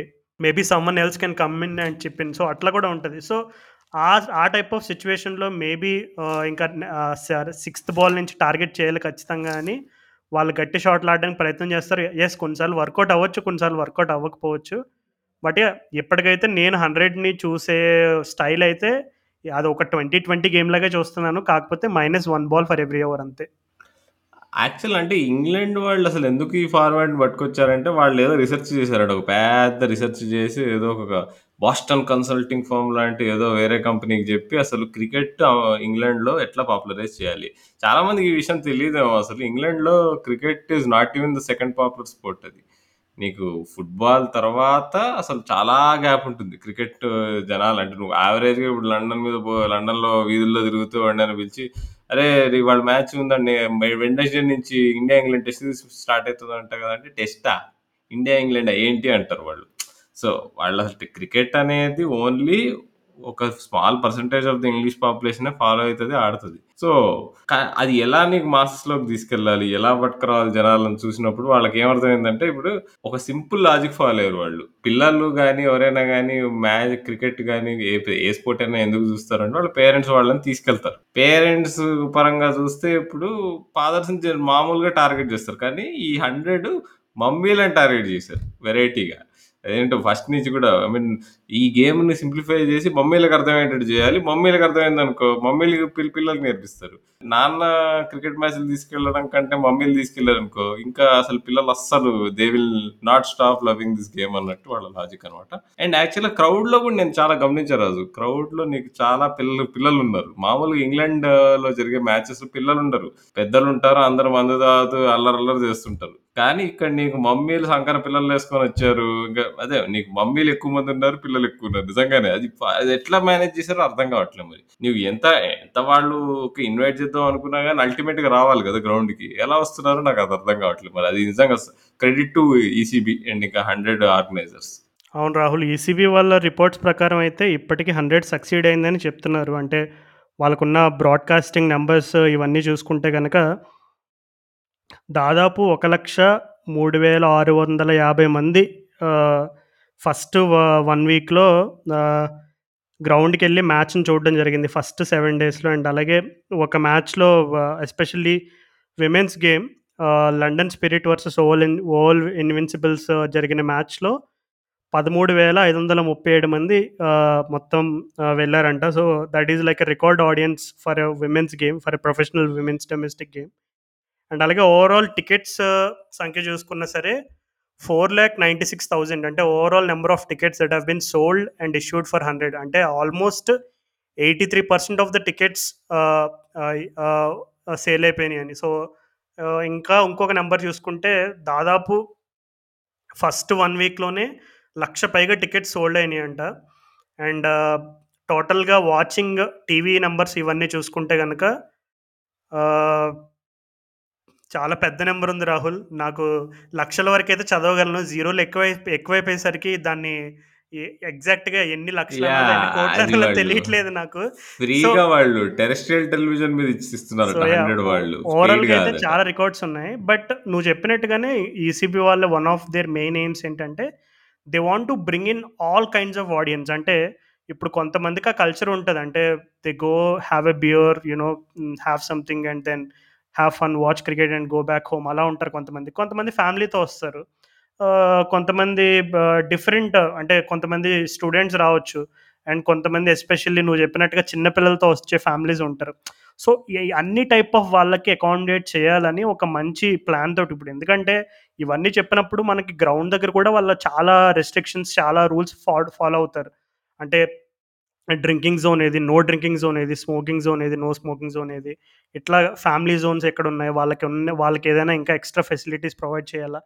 ఇలాంటివన్నీ కూడా ఈసీబీ వాళ్ళు బాగా చేస్తున్నారని ఇప్పటివరకు ఉన్న ఇన్ఫర్మేషన్. సో, ఇప్పటివరకైతే అయితే ఫస్ట్ 1, 2 మ్యాచెస్‌లో ఆల్మోస్ట్ ఇంగ్లాండ్ స్టార్స్ అందరూ ఆడేసరికి ఒక బాగానే కిక్ ఆఫ్ అయింది. టోర్నమెంట్ స్టార్ట్ అయితే. సో, ముందు ముందు అంటే అన్‌ఫార్చునేట్‌గా ఇంగ్లాండ్‌కి ఒక చిన్న బ్యాడ్ లక్ ఏంటంటే వాళ్ళకి ఇప్పుడు చాలా ఇంపార్టెంట్ ఇయర్ అది. ఎందుకంటే ఇప్పుడు టీ20 వరల్డ్ కప్ ఉంది. అండ్ అలాగే యాషెస్ ఉంది. అండ్ ఇప్పుడు అలాగే ఇప్పుడు ఇండియా సిరీస్ రాబోతుంది. సో, ఇవన్నీ కూడా వాళ్ళకి అవుట్ ఆఫ్ 100 కంటే చాలా ప్రయారిటైజ్ చేసుకోవాలి వాళ్ళకి తప్పదు. ఎందుకంటే ఇట్స్ ఎ మ్యాటర్ ఆఫ్ ఇప్పుడు వాళ్ళు ఆల్రెడీ 2019 వరల్డ్ కప్ గెలిచిన తర్వాత ఇంకా వాళ్ళ పైన ప్రెషర్ ఉంటుంది అంటే వైట్ బాల్ ఫార్మాట్స్‌లో ఇంకా వాళ్ళే డామినేట్ చేయాలనే ఒక ఒక రకమైనటువంటి ప్రెషర్ ఉంటుంది అండ్ అలాగే some of the players like Eoin Morgan ఇలాంటి వాళ్ళకి కొంచెం లాస్ట్ ఛాన్స్ అవ్వచ్చు. అంటే వైట్ బాల్ క్రికెట్‌లో ఇంకొక ట్రోఫీ ఇవ్వడానికి ఇది ఒక లాస్ట్ ఆపర్చునిటీ అవ్వచ్చు. ఎందుకంటే తర్వాత నుంచి ఇంగ్లాండ్‌లో ఉన్న డెప్త్ ఆఫ్ టాలెంట్ ఇవన్నీ కన్సిడర్ చేసుకుంటే వైట్ బాల్‌లో వాళ్ళకి పుష్కలంగా ఉన్నారు ప్లేయర్స్. ఒకరు కాదు, ఇద్దరు కాదు. సో, చాలా ప్రెషర్ సిచ్యువేషన్ ఇది ఇంగ్లాండ్‌కి. సో, ఇట్లాంటి సిచ్యువేషన్లో హండ్రెడ్ అనేది మధ్యలో వాళ్ళు మరి శాండ్విచెస్ ఎట్లయినా ప్రోడక్ట్ని ప్రొడక్ట్‌ని భయంకరంగా బాగా సేల్ చేయాలని అనుకుంటున్నారు. సో, ఆ ఎండ్ రిజల్ట్ అనేది మనకి maybe towards end of the tournament అది దాని గురించి తెలుస్తుంది కానీ ఒకటి క్యా కామెంటరీ గమనించావా రాజు నువ్వు? అది అంటే హిప్ హాప్. నీకేదో మనకి మనకు మనకన్నీ నోట్లో ఒలిచి పెడుతున్నట్టుంది అన్నీ. ఇట్లా ఆ బ్యాట్స్‌మన్ ఇగ అసలు ఇట్లా ఎందుకు ఆడుతున్నాడో తెలుసా మీకు అని గేమ్‌ని ఎక్స్‌ప్లెయిన్ చేస్తున్నారు. బేసిక్‌గా అది వాళ్ళెందుకు అంటే ముందు అది డిసిషన్ అది కాన్షియస్ డిసిషన్. నీకు ఆడియన్స్ ఫస్ట్ టైమ్ క్రికెట్ చూస్తున్న వాళ్ళు చాలా మందుంటారు. ఇంగ్లాండ్‌లో అన్న అన్న పాయింట్‌తో వాళ్ళు కామెంటరీ చేస్తున్నారు. దానికి ప్యారలల్‌గా నాకు ఏమనిపించిందంటే నువ్వు మనం ఒలింపిక్స్ కూడా 4 ఏళ్ళకి ఒకసారి చూస్తాం మనం. ఆ స్పోర్ట్స్‌ని పెద్ద ఫాలో కాము. అక్కడ ఆడుతున్న ప్లేయర్స్ గురించి మనకేం తెలీదు. ఒలింపిక్స్ జరిగేది కూడా 4 ఏళ్ళకి ఆ! ఒకసారే. ఎగ్జాక్ట్‌లీ. అంటే మధ్యలో నువ్వు అథ్లెటిక్స్ చూస్తావా? చూడవు గదా! నువ్వు మధ్యలో హాకీ చూస్తావా? చూడవు. నువ్వు అథ్లెటిక్స్ గురించి మాట్లాడుతున్నావు. ఈరోజు మిచెల్ స్టార్క్ వాళ్ళ తమ్ముడు Brandon Starc olympic. Go gold medal కోసం పోరాడుతున్నాడనే విషయం ఎంతమందికి తెలుసు చెప్పు? యా యా నేను చదివా అది. అప్పుడు యాక్చువల్ లాస్ట్ టైమే బ్రాండన్ స్టార్క్ అసలు అది మామూలు పేరు కాదు అదేంటి గ్యాంగ్ 'గేమ్ ఆఫ్ థ్రోన్స్' వాళ్ళకి అందరికీ తెలిసి సుపరిచితమైన పేరు అనమాట అది. సో, అదే పేరు అలీసా హీలీ వాళ్ళ మరిది మిచెల్ స్టార్క్ వాళ్ళ తమ్ముడనమాట. సో, ఈరోజు హై జంప్‌లో ఒలింపిక్స్‌లో గోల్డ్ మెడల్ కోసం పోటీ పడుతున్నాడు మనోడు. So, wishing Brandon Starc all the best. But మన ఒలింపిక్స్ అసలు ఎంతవరకు ఫాలో అయ్యావు లాస్ట్ వీక్‌లో? ఏ నేను బాగానే చూస్తున్నా రాజు. నేను నేను అంటే ఇండియా వాళ్ళు ఆడే ఈవెంట్స్ అంటే ఇప్పుడు నీకు హాకీ మ్యాచెస్ చూశాను అదేంటి బ్యాడ్మింటన్ చూసా పాపం మన సింధు మా నిన్న ఓడిపోయింది. అది చూడలేకపోయి సెమీఫైనల్ చూడలే కానీ క్వార్టర్ ఫైనల్స్, ప్రీ క్వార్టర్స్ చూశాను సో, ఇవాళ మళ్ళీ బ్రో బ్రాంజ్ మెడల్ మ్యాచ్ ఉంది చూడాలి మరి. Hopefully she wins. చూసా రాహుల్ నేను కూడా యాక్చువల్లీ ఒక ఇంట్రెస్టింగ్ విషయం. అంటే ఈ కరెక్ట్‌గా నిన్న పీవీ సింధు సెమీఫైనల్ మ్యాచ్ చూసి చూసే ముందు ఐ థింక్ టీవీ నైన్‌లోనే దేంట్లోనే ఒక చిన్న ఇంటర్వ్యూ ఉంటదనమాట పీవీ సింధుది. ఆ ఇంటర్వ్యూలో ఒక క్వశ్చన్ ఏంటంటే, ఇప్పుడు మీకు రాబోయే ఒలింపిక్స్‌లో మీకు ఎవరు టఫ్ అపోనెంట్స్ ఎవరెవరు ఉంటారు? మీకు ఛాలెంజింగ్‌గా ఎవరెవరు అనిపిస్తున్నారు? ఏ ప్లేయర్స్ అనే రకమైనటువంటి క్వశ్చన్కి సింధు ఏమని ఆన్సర్ ఇస్తుందంటే ఫస్ట్ నేమ్ తను చెప్పే ఫస్ట్ నేమ్ తైజు అని చెప్తుంది తైజు అంటే నిన్న తను ఆడి ఓడిపోయిన ప్లేయర్ అనమాట. సో, నాకు ఎందుకు ఆ గేమ్ చూసే ముందు నుంచే ఒక బ్యాడ్ ఫీలింగ్ ఉండే అనమాట. ఏంటంటే ఆల్రెడీ ఎందుకో నాకు ఎప్పుడు కూడా ప్లేయర్స్ ఎందుకో maybe I read too much into players psychology అనుకో ఏదన్నా అనుకో. బట్ uh, అంటే తను ఆల్రెడీ తను తనొక టఫ్ ఆపోనెంట్గా ఆల్రెడీ తన మైండ్‌లో ఫిక్స్ అయిపోయింది. నిన్న యాక్చువల్లీ ఫస్ట్ సెట్‌లో సింధు డా ఒక రకం ఒక స్టేజ్‌లో డామినేట్ చేస్తూ ఉంటుంది కానీ ఒక్క ఛాన్స్ ఇస్తుంది అంతే ఆ అమ్మాయికి. ఆ తైవాన్ షీస్ ఫ్రమ్ తైవాన్ తైజో అని ఆ ప్లేయర్. సో, ఒకే ఒక్క ఛాన్స్ ఇస్తుంది ఇంకా అసలు మరలా సింధుకి కంబ్యాక్ చేసే ఛాన్స్ కూడా ఇవ్వకుండా తను కొట్టేస్తుంది అనమాట సో, నిజంగా it was very good game of badminton. But ya let's hope today she wins the bronze. Archery చూసావా రాజు నువ్వు? నేను మస్తు ఎంజాయ్ చేశాను నేను ఈ ఒలింపిక్స్‌లో ఆర్చరీ చూడడం మాత్రం. అది అవును. వాట్ ఎ అతను వండర్‌ఫుల్ దాస్ స్పోర్ట్ అండ్ అసలు. దీపికా కుమారి ఆ! అసలు వాళ్ళు పాపం ఇద్దరు వాళ్ళు అడ్వాన్స్ కాలేకపోయారు గానీ మెడల్స్‌కి పాపం. కానీ అది గేమ్ చూస్తుంటే నీకు ఎంత వాళ్ళ కాన్సంట్రేషన్ గానీ హార్ట్ బీట్ మానిటర్. నా ఫేవరెట్ పార్ట్ ఆర్చరీలో హార్ట్ బీట్ మానిటర్. నిజంగా క్రికెట్‌లో కూడా పెట్టాలి రాజు నిజంగా. క్రికెట్‌లో కూడా పెట్టాలి. నీకు బ్యాట్స్‌మెన్‌కి ట్రై బ్యాట్స్‌మెన్ చేస్తున్నారు. గు ఫీల్డర్స్‌కి ఎవరికో పెడతారు. అప్పుడప్పుడు పెట్టారు అంటే గూడా. ఫీల్డర్స్‌కి పెడితే వేస్ట్. ఎందుకంటే వాళ్ళు అంటే బ్యాట్స్‌మెన్ అనుకో తన టెన్షన్ వల్ల తన హార్ట్ బీట్ రేట్ ఏదైతే ఫీల్డర్స్‌కి అంత ఎక్కువ అంటే ఫీల్డర్స్‌కి ట్రాకింగ్ ఉంటుంది నీకు. వెస్ట్ ఇండీస్ వాళ్ళకి పెడితే పని చేయదేమో రాహుల్ నాకు తెలిసి. కానీ అదే అంటే దీపిక కుమారి నేను యూట్యూబ్‌లో ఒక చిన్న స్టోరీ కూడా చూసాను. పాపం ఆమె అంటే ఎట్లాంటి కండిషన్స్ నుంచి ఎట్లాంటి పొజిషన్‌లో ఉంది ఈరోజు అని చూసుకుంటే నిజంగా ఐ వాటరింగ్ స్టఫ్ అనమాట. ఎందుకంటే తన ఆర్చరీ నేర్చుకుని తన ఆర్చరీ మీద పట్టు సాధించే క్రమంలో తనున్న కండిషన్స్‌లో సరిగ్గా టాయిలెట్ అండ్ స్నానం చేయడం కూడా ఉండేది కాదంట. సో, అట్లాంటి కండిషన్స్‌లో జార్ఖండ్ లాంటి కొంచెం ఒక వెనకబడిన రాష్ట్రంలో తను ఆర్చరీ నేర్చుకుని తర్వాత కంప్లీట్‌గా ఇంటర్నేషనల్ లెవెల్‌లో ఛాంపియన్ అయ్యి అండ్ ఇండియాకి చాలా టెస్ట్ చాలా ఛాంపియన్షిప్ సాధించి అండ్ అలాగే అర్జున అవార్డ్ అండ్ భారత్ చాలా పెద్ద పెద్ద ప్రెస్టీజియస్ నేషనల్ అవార్డ్స్ కూడా తీసుకున్నారు ఆమె సో, రియల్లీ వండర్‌ఫుల్ జర్నీ. నమ్ నిజంగా ఈ ఒలింపిక్స్ ఇవన్నీ చూసినప్పుడు ఈసారి నాకు బాగా ఇంట్రెస్టింగ్‌గా అనిపించిన పాయింట్ ఏంటంటే ఒలింపిక్స్ వాడు చాలా భయంకరమైన ప్రయత్నం చేస్తున్నాడు. అంటే he's trying to tell stories of all the athletes competing in the competition. అంటే ఎస్పెషల్లీ మన ఇండియన్ బ్యాక్‌డ్రాప్ నుంచి అయితే నేను చాలా స్టోరీస్ చూసాను. అభినవ్ బింద్రాది ఒకటి చూసాను. దీపికా కుమారిది చూసాను. ఇంకా బ్యాడ్మింటన్ కూడా ఒక స్పెషల్ చేశాడు. So, hats off to Olympics channel ఎవరైతే అది మెయింటైన్ చేస్తున్నారో మంచి human stories తీసుకొస్తున్నారనమాట. So, hopefully it will inspire a lot of people to take up sport and you know achieve many more things. అసలు ఇది సడన్గా మనం ఒక సైడ్ ట్రాక్ అయిపోయాము. ఈ ఒలింపిక్స్‌కి ఇంకా ఇంకా 100కి నేను ప్యారల్ ఎక్కడ డ్రా చేస్తా అంటే ఒలింపిక్స్‌లో కామెంటరీ నీకు ఎప్పుడు గేమ్ గురించి ఎక్స్‌ప్లెయిన్ చేస్తారు. గేమ్‌లో ఆడుతున్న ప్లేయర్స్ గురించి ఎక్కువ చెప్తూ ఉంటారు. దాన్ని బట్టి మనకు అర్థమవుతుంది ఓకే. వీడు ఇంత తోపు ప్లేయరా? ఆహా! ఓకే. ఈ ఈ మాలాంగ్ అనే టేబుల్ టెన్నిస్ ప్లేయర్‌కి ఇంత సీన్ ఉందా అని మనకు తెలుస్తది. అక్కడ మనకు తేడా అనిపియట్లే. కానీ ఈ 100 చూస్తున్నప్పుడు ఏంది వీళ్ళు మనకెందుకు చెప్తున్నారు? జాస్ బట్లర్ గురించి ఎందుకు ఇంత డప్పు కొడుతున్నారు అని మనకు అనిపిస్తుంది. కానీ యాక్చువల్‌గా అది బ్రాడర్ ఆడియన్స్‌కి చూస్తే నాకు తెలిసి బాగా రీచ్ అవుతది. సో, అంటే వెరీ వెల్ డన్ అంటే అది నీకు నార్మల్ రొటీన్ క్రికెట్ కామెంటరీ‌లాగా కాకుండా they are doing a very good job నా ఆ విషయంలో మాత్రం. అది బాగా రికగ్నైజ్ చేశారు. బాగా ప్లాన్ చేశారు అది ఇప్పుడు. ఇప్పుడు అదే మ మ మమ్మీలని టార్గెట్ చేస్తున్నారు మరి. ఒక ఒక ఆవిడ మరి ఫస్ట్ టైం ఒకళ్ళ త క్రికెట్ చూడడం అలవాటు లేని ఆవిడ మరి చూస్తున్నప్పుడు ఇప్పుడు జాస్ బట్లర్ ఎందుకు అంత గ్రేట్ ప్లేయర్? ఇప్పుడు ఒకవేళ ఎంఎస్ ధోని ఆడుతుంటే ఎంఎస్ ధోని ఎందుకు గ్రేట్ ప్లేయర్ అని చెప్పేసి నీకు కామెంటేటర్స్ చెప్తుంటే కాంటెక్స్ట్ తయారయ్యి వాళ్ళు మ్యాచ్ చూడడానికి ట్రై చేస్తారు ఇంకా ఇంట్రెస్ట్ ఇంట్రెస్ట్‌తో అన్నమాట. So, very good thing that I observed. Okay Rahul. 100లో మునిగి తేలుతున్నట్టు అర్థమవుతుంది. లేదు. అంటే కష్ట టైమింగ్స్ కష్టం రాజు మనకి. అంటే అర్ధరాత్రి ఆ ఈవినింగ్ మ్యాచెస్ అక్కడక్కడ చూస్తున్నా అర్ధరాత్రి ఒక్క మ్యాచ్ చూసాను నేను. సూపర్బ్ మ్యాచ్ ఉంది. అలెక్స్ హేల్స్ ఫినిష్ చేస్తాడు. పాపం అవును. అలెక్స్ హే అలెక్స్ హేల్స్‌ని ఇంగ్లాండ్ టీమ్‌లోకి ఇది ఎప్పుడు ఎందుకు తీసుకొద్దా అని చెప్పి వాళ్ళు రీజన్స్ మర్చిపో. మర్చిపో రాహుల్. ఇంగ్లాండ్ టీమ్‌లోకి వాళ్ళు తీసుకోవడం అనేది. ఒక ఒక టఫ్ పిచ్ రాజు అది. చాలా టఫ్ పిచ్. దాని మీద ఆడుతూ టీమ్‌ని నీకు లాస్ట్‌లో తను సిక్స్‌లు కొట్టి గెలిపిస్తాడు. మధ్యలో రషీద్ ఖాన్ ఒక మ్యాచ్ టర్నింగ్ ఇన్నింగ్స్ ఆడతాడు. So, it was a wonderful match అది. ఇంకా ఇంకా దానిలో మజా కూడా వచ్చింది మ్యాచ్‌లో. ఎవడో నీకు గ్రౌండ్ మీదకి వచ్చాడు. ఇప్పుడు స్టీకర్ వచ్చాడు. నీకు స్టోక్స్‌కి ప్రతి మ్యాచ్‌కి వస్తానే ఉన్నారు. ప్రతి మ్యాచ్ అదే కదా కామెడీ. కోవిడ్ ఉంది, ఏముంది కానీ అయినా గాని మరి ఏమో మరి సెక్యూరిటీ లేకనా మరేంటో మరక్కడ. ఎంతైనా 100స్ మెయిన్ ఎయిమ్ ఏంటంటే వాళ్ళకి జనాల కాన్సంట్రేషన్ పవర్ అనేది గ్రాడ్యుయల్‌గా తగ్గిపోతుంది. సో, ఎట్లైనా సరే వాళ్ళకి ఆ ఉన్న ఈవినింగ్ టైం ఆఫీస్ నుంచి రాగానే ఆ ఉన్న టైం ఫ్రేమ్ ఇప్పుడు మన ఇండియా వాళ్ళు 7:30 నుంచి దాదాపు ఒక టీ20 మ్యాచ్ ట్వల్వ్ థర్టీ వన్ వరకు వెళ్ళినా చూస్తూనే ఉంటారు. కానీ ఇంగ్లాండ్‌లో అలా కాదంట. వాళ్ళకి ఎప్పుడు కూడా ఇప్పుడు వెన్యూస్‌కి ఎవరైతే మ్యాచ్ చూడడానికి వస్తున్నారో అండ్ అలాగే ఇంకా డిఫరెంట్ డిఫరెంట్ డిపార్ట్మెంట్స్ మ్యాచ్‌కి సంబంధించి వర్క్ చేయడానికి కావచ్చు, మ్యాచ్ చూడడానికి కావచ్చు, ఎవరైతే ఉన్నారో వీళ్ళందరికీ కూడా ఒక సెట్ టైమింగ్స్ అంటే సెట్ టైమింగ్స్ అంటే పలానా స్టేషన్ నుంచి ఆ ట్రైన్ పలానా టైంకే ఉంటుంది అది మిస్ అయితే కనుక వాళ్ళకి చాలా ప్లాన్స్ అప్‌సెట్ అయిపోతాయి. నెక్స్ట్ రోజు కిడ్స్ ఇబ్బంది అవుతుంది ఇలా చాలా ఉంటాయంట.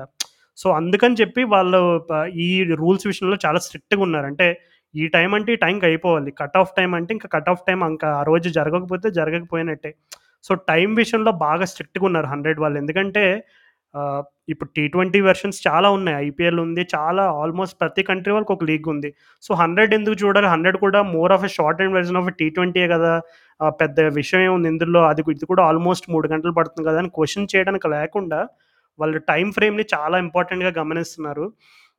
సో మనం హండ్రెడ్ గురించి ఇంకా డీటెయిల్డ్గా మేబీ ఇంకా నెక్స్ట్ టైం మనకి టైం ఉన్నప్పుడు ఎపిసోడ్లో ఇంకా డీటెయిల్డ్గా డిస్కస్ చేయొచ్చు ఎందుకంటే హండ్రెడ్ ఇంకా ఇప్పుడిప్పుడే స్టార్ట్ అయింది ఇంకా చాలా టైం ఉంది దానికి. And I'm so happy for women's competition especially ఎందుకంటే జెమీ రాడ్రిగస్ మ్యాచ్ ఇన్నింగ్స్ చూసావా? జెమీ రాడ్రిగేస్ చూసాను రాహుల్ నిజంగా రాడ్రిగ్స్ సారీ తప్పు తప్పు చెప్పా రాడ్రిగ్స్. జెమీమా రాడ్రిగ్స్. సో బేసిక్గా తను అంటే ఆ ఇంగ్లాండ్ టూర్ మొత్తంలో ఫ్లాప్ అయింది. ఫ్లాప్ అంటే తనకు వచ్చిన అవకాశాల్లో తనకున్న టాలెంట్కి తో కంపేర్ చేసుకుంటే తను కొంచెం డిసప్పాయింటింగ్గానే పర్ఫార్మెన్స్ ఇచ్చింది. కానీ మరలా ఈ హండ్రెడ్ తోటి షీఈస్ బ్యాక్ టు ఫామ్ అది ఆ ఇన్నింగ్స్ నిజంగా మనం మెన్స్లో ఇట్లా వీళ్ళు కేన్ విలియమ్సన్ నీకు జో రూట్ వీళ్ళు ఆడతారు చూడు క్లెవర్గా టచ్ ప్లేతో ఆ లెవెల్ క్లాస్తో ఉండే రాజు. ఆ ఇన్నింగ్స్ ఆ ఇన్నింగ్స్ హైలైట్స్ ఒకవేళ ఎవరైనా చూడకపోతే చూడండి. అవును. కోడ్లో హైలైట్స్ ఉన్నాయి. యూట్యూబ్లో కూడా ఉంది అనుకుంటా జెమీ చాలా చాలా మందికి డౌట్ కూడా వస్తూ ఉంటుంది. ఎందుకు ఎప్పుడు జెమిమా రోడ్రిక్స్ని సెలెక్ట్ చేస్తూ ఉంటారు? తను టెన్ టైమ్స్లో ఎయిట్ టైమ్స్ ఫ్లాప్ అవుతూనే ఉంటుంది. ఆయన ఎందుకు సెలెక్ట్ చేస్తారని అడుగుతూ ఉంటారు చాలా మంది. సో వాళ్ళందరికీ ఆ, నాకు తెలిసి జమీమా తన బ్యాట్తోనే ఆన్సర్ ఇచ్చింది. అంటే ఇప్పుడు రాహుల్ చెప్పిందే బెస్ట్ ఎగ్జాంపుల్. ఎందుకంటే she's a touch player. So touch ప్లేయర్స్ని ఎప్పుడు కూడా తక్కువ అంచనా వేయకూడదు. అంటే okay Raju so enough for the day ఇక? అవును రాహుల్ టైం చాలా ఎక్సైడ్ అయిపోయాం కూడా. ఎనీవేస్ ఐ థింక్ మనం ఆల్మోస్ట్ యానివర్సరీ మంత్లోకి ఎంటర్ అయిపోయాం ఆగస్ట్లోకి so on that note happy friendship day Rahul. And అలాగే మన క్రికెట్ నగరం ఫ్యామిలీ అందరికీ కూడా నా తరపు నుండి అండ్ అలాగే రాహుల్ తరపు నుంచి very happy friendship day so మా న్యూస్ లెటర్ సబ్స్క్రైబ్ చేసుకోకపోతే కనుక సబ్స్క్రైబ్ చేసుకోండి. ఇన్స్టా ట్విట్టర్లో ఫాలో కొట్టండి. ఈ రెండు మేము ప్రతి వీక్ చెప్పేదైనా సరే ఎక్కడో ఎవరైనా ఫస్ట్ టైం వినేవాళ్ళు ఒక్కరైనా విని ఆ లింక్ని క్లిక్ చేసి అండ్ uh, మా జర్నీ గురించి తెలుసుకుంటారనే ఒక చిన్న ఆశ అంతే. సో వింటున్న వాళ్ళు ఎవరైనా ఫస్ట్ టైం వింటున్న వాళ్ళు అయితే మీకు uh, మా ఈ ఎపిసోడ్ కింద ఉన్న లింక్స్ అన్నీ కూడా క్లిక్ చేయండి. సో మా పాడ్కాస్ట్ గురించి ఇంకా డీటెయిల్గా అర్థమవుతుంది. అండ్ అలాగే ఇంకేదైనా సజెషన్స్ కానీ ఫీడ్బ్యాక్ కానీ అండ్ ఇప్పుడు రాబోతున్న ఇండియా ఇంగ్లాండ్ పర్టికులర్ సిరీస్ పరంగా మీరు ఏమైనా స్పెషల్ ఎపిసోడ్స్ కనుక ఎక్స్పెక్ట్ చేస్తే please pingers on Insta Twitter మీకు ఎక్కడ కంఫర్టబుల్ అయితే అక్కడ పింగ్ చేయండి. Will try to bring whatever episodes that you are looking forward to so అవి కాకుండా మేము టెస్ట్ మ్యాచెస్కి బేసిక్గా రివ్యూ ప్రివ్యూ లాంటివి చేస్తూనే ఉంటాం కంటిన్యూస్గా so we hope your all staying safe and keeping well so vaccine ఇంకా ఎవరైనా తీసుకొని వాళ్ళు ఉంటే కనుక please try to get it as soon as possible so మరలా మనందరం కలుసుకునేంత వరకు నా తరఫు నుండి అండ్ అలాగే రాహుల్ తరఫు నుంచి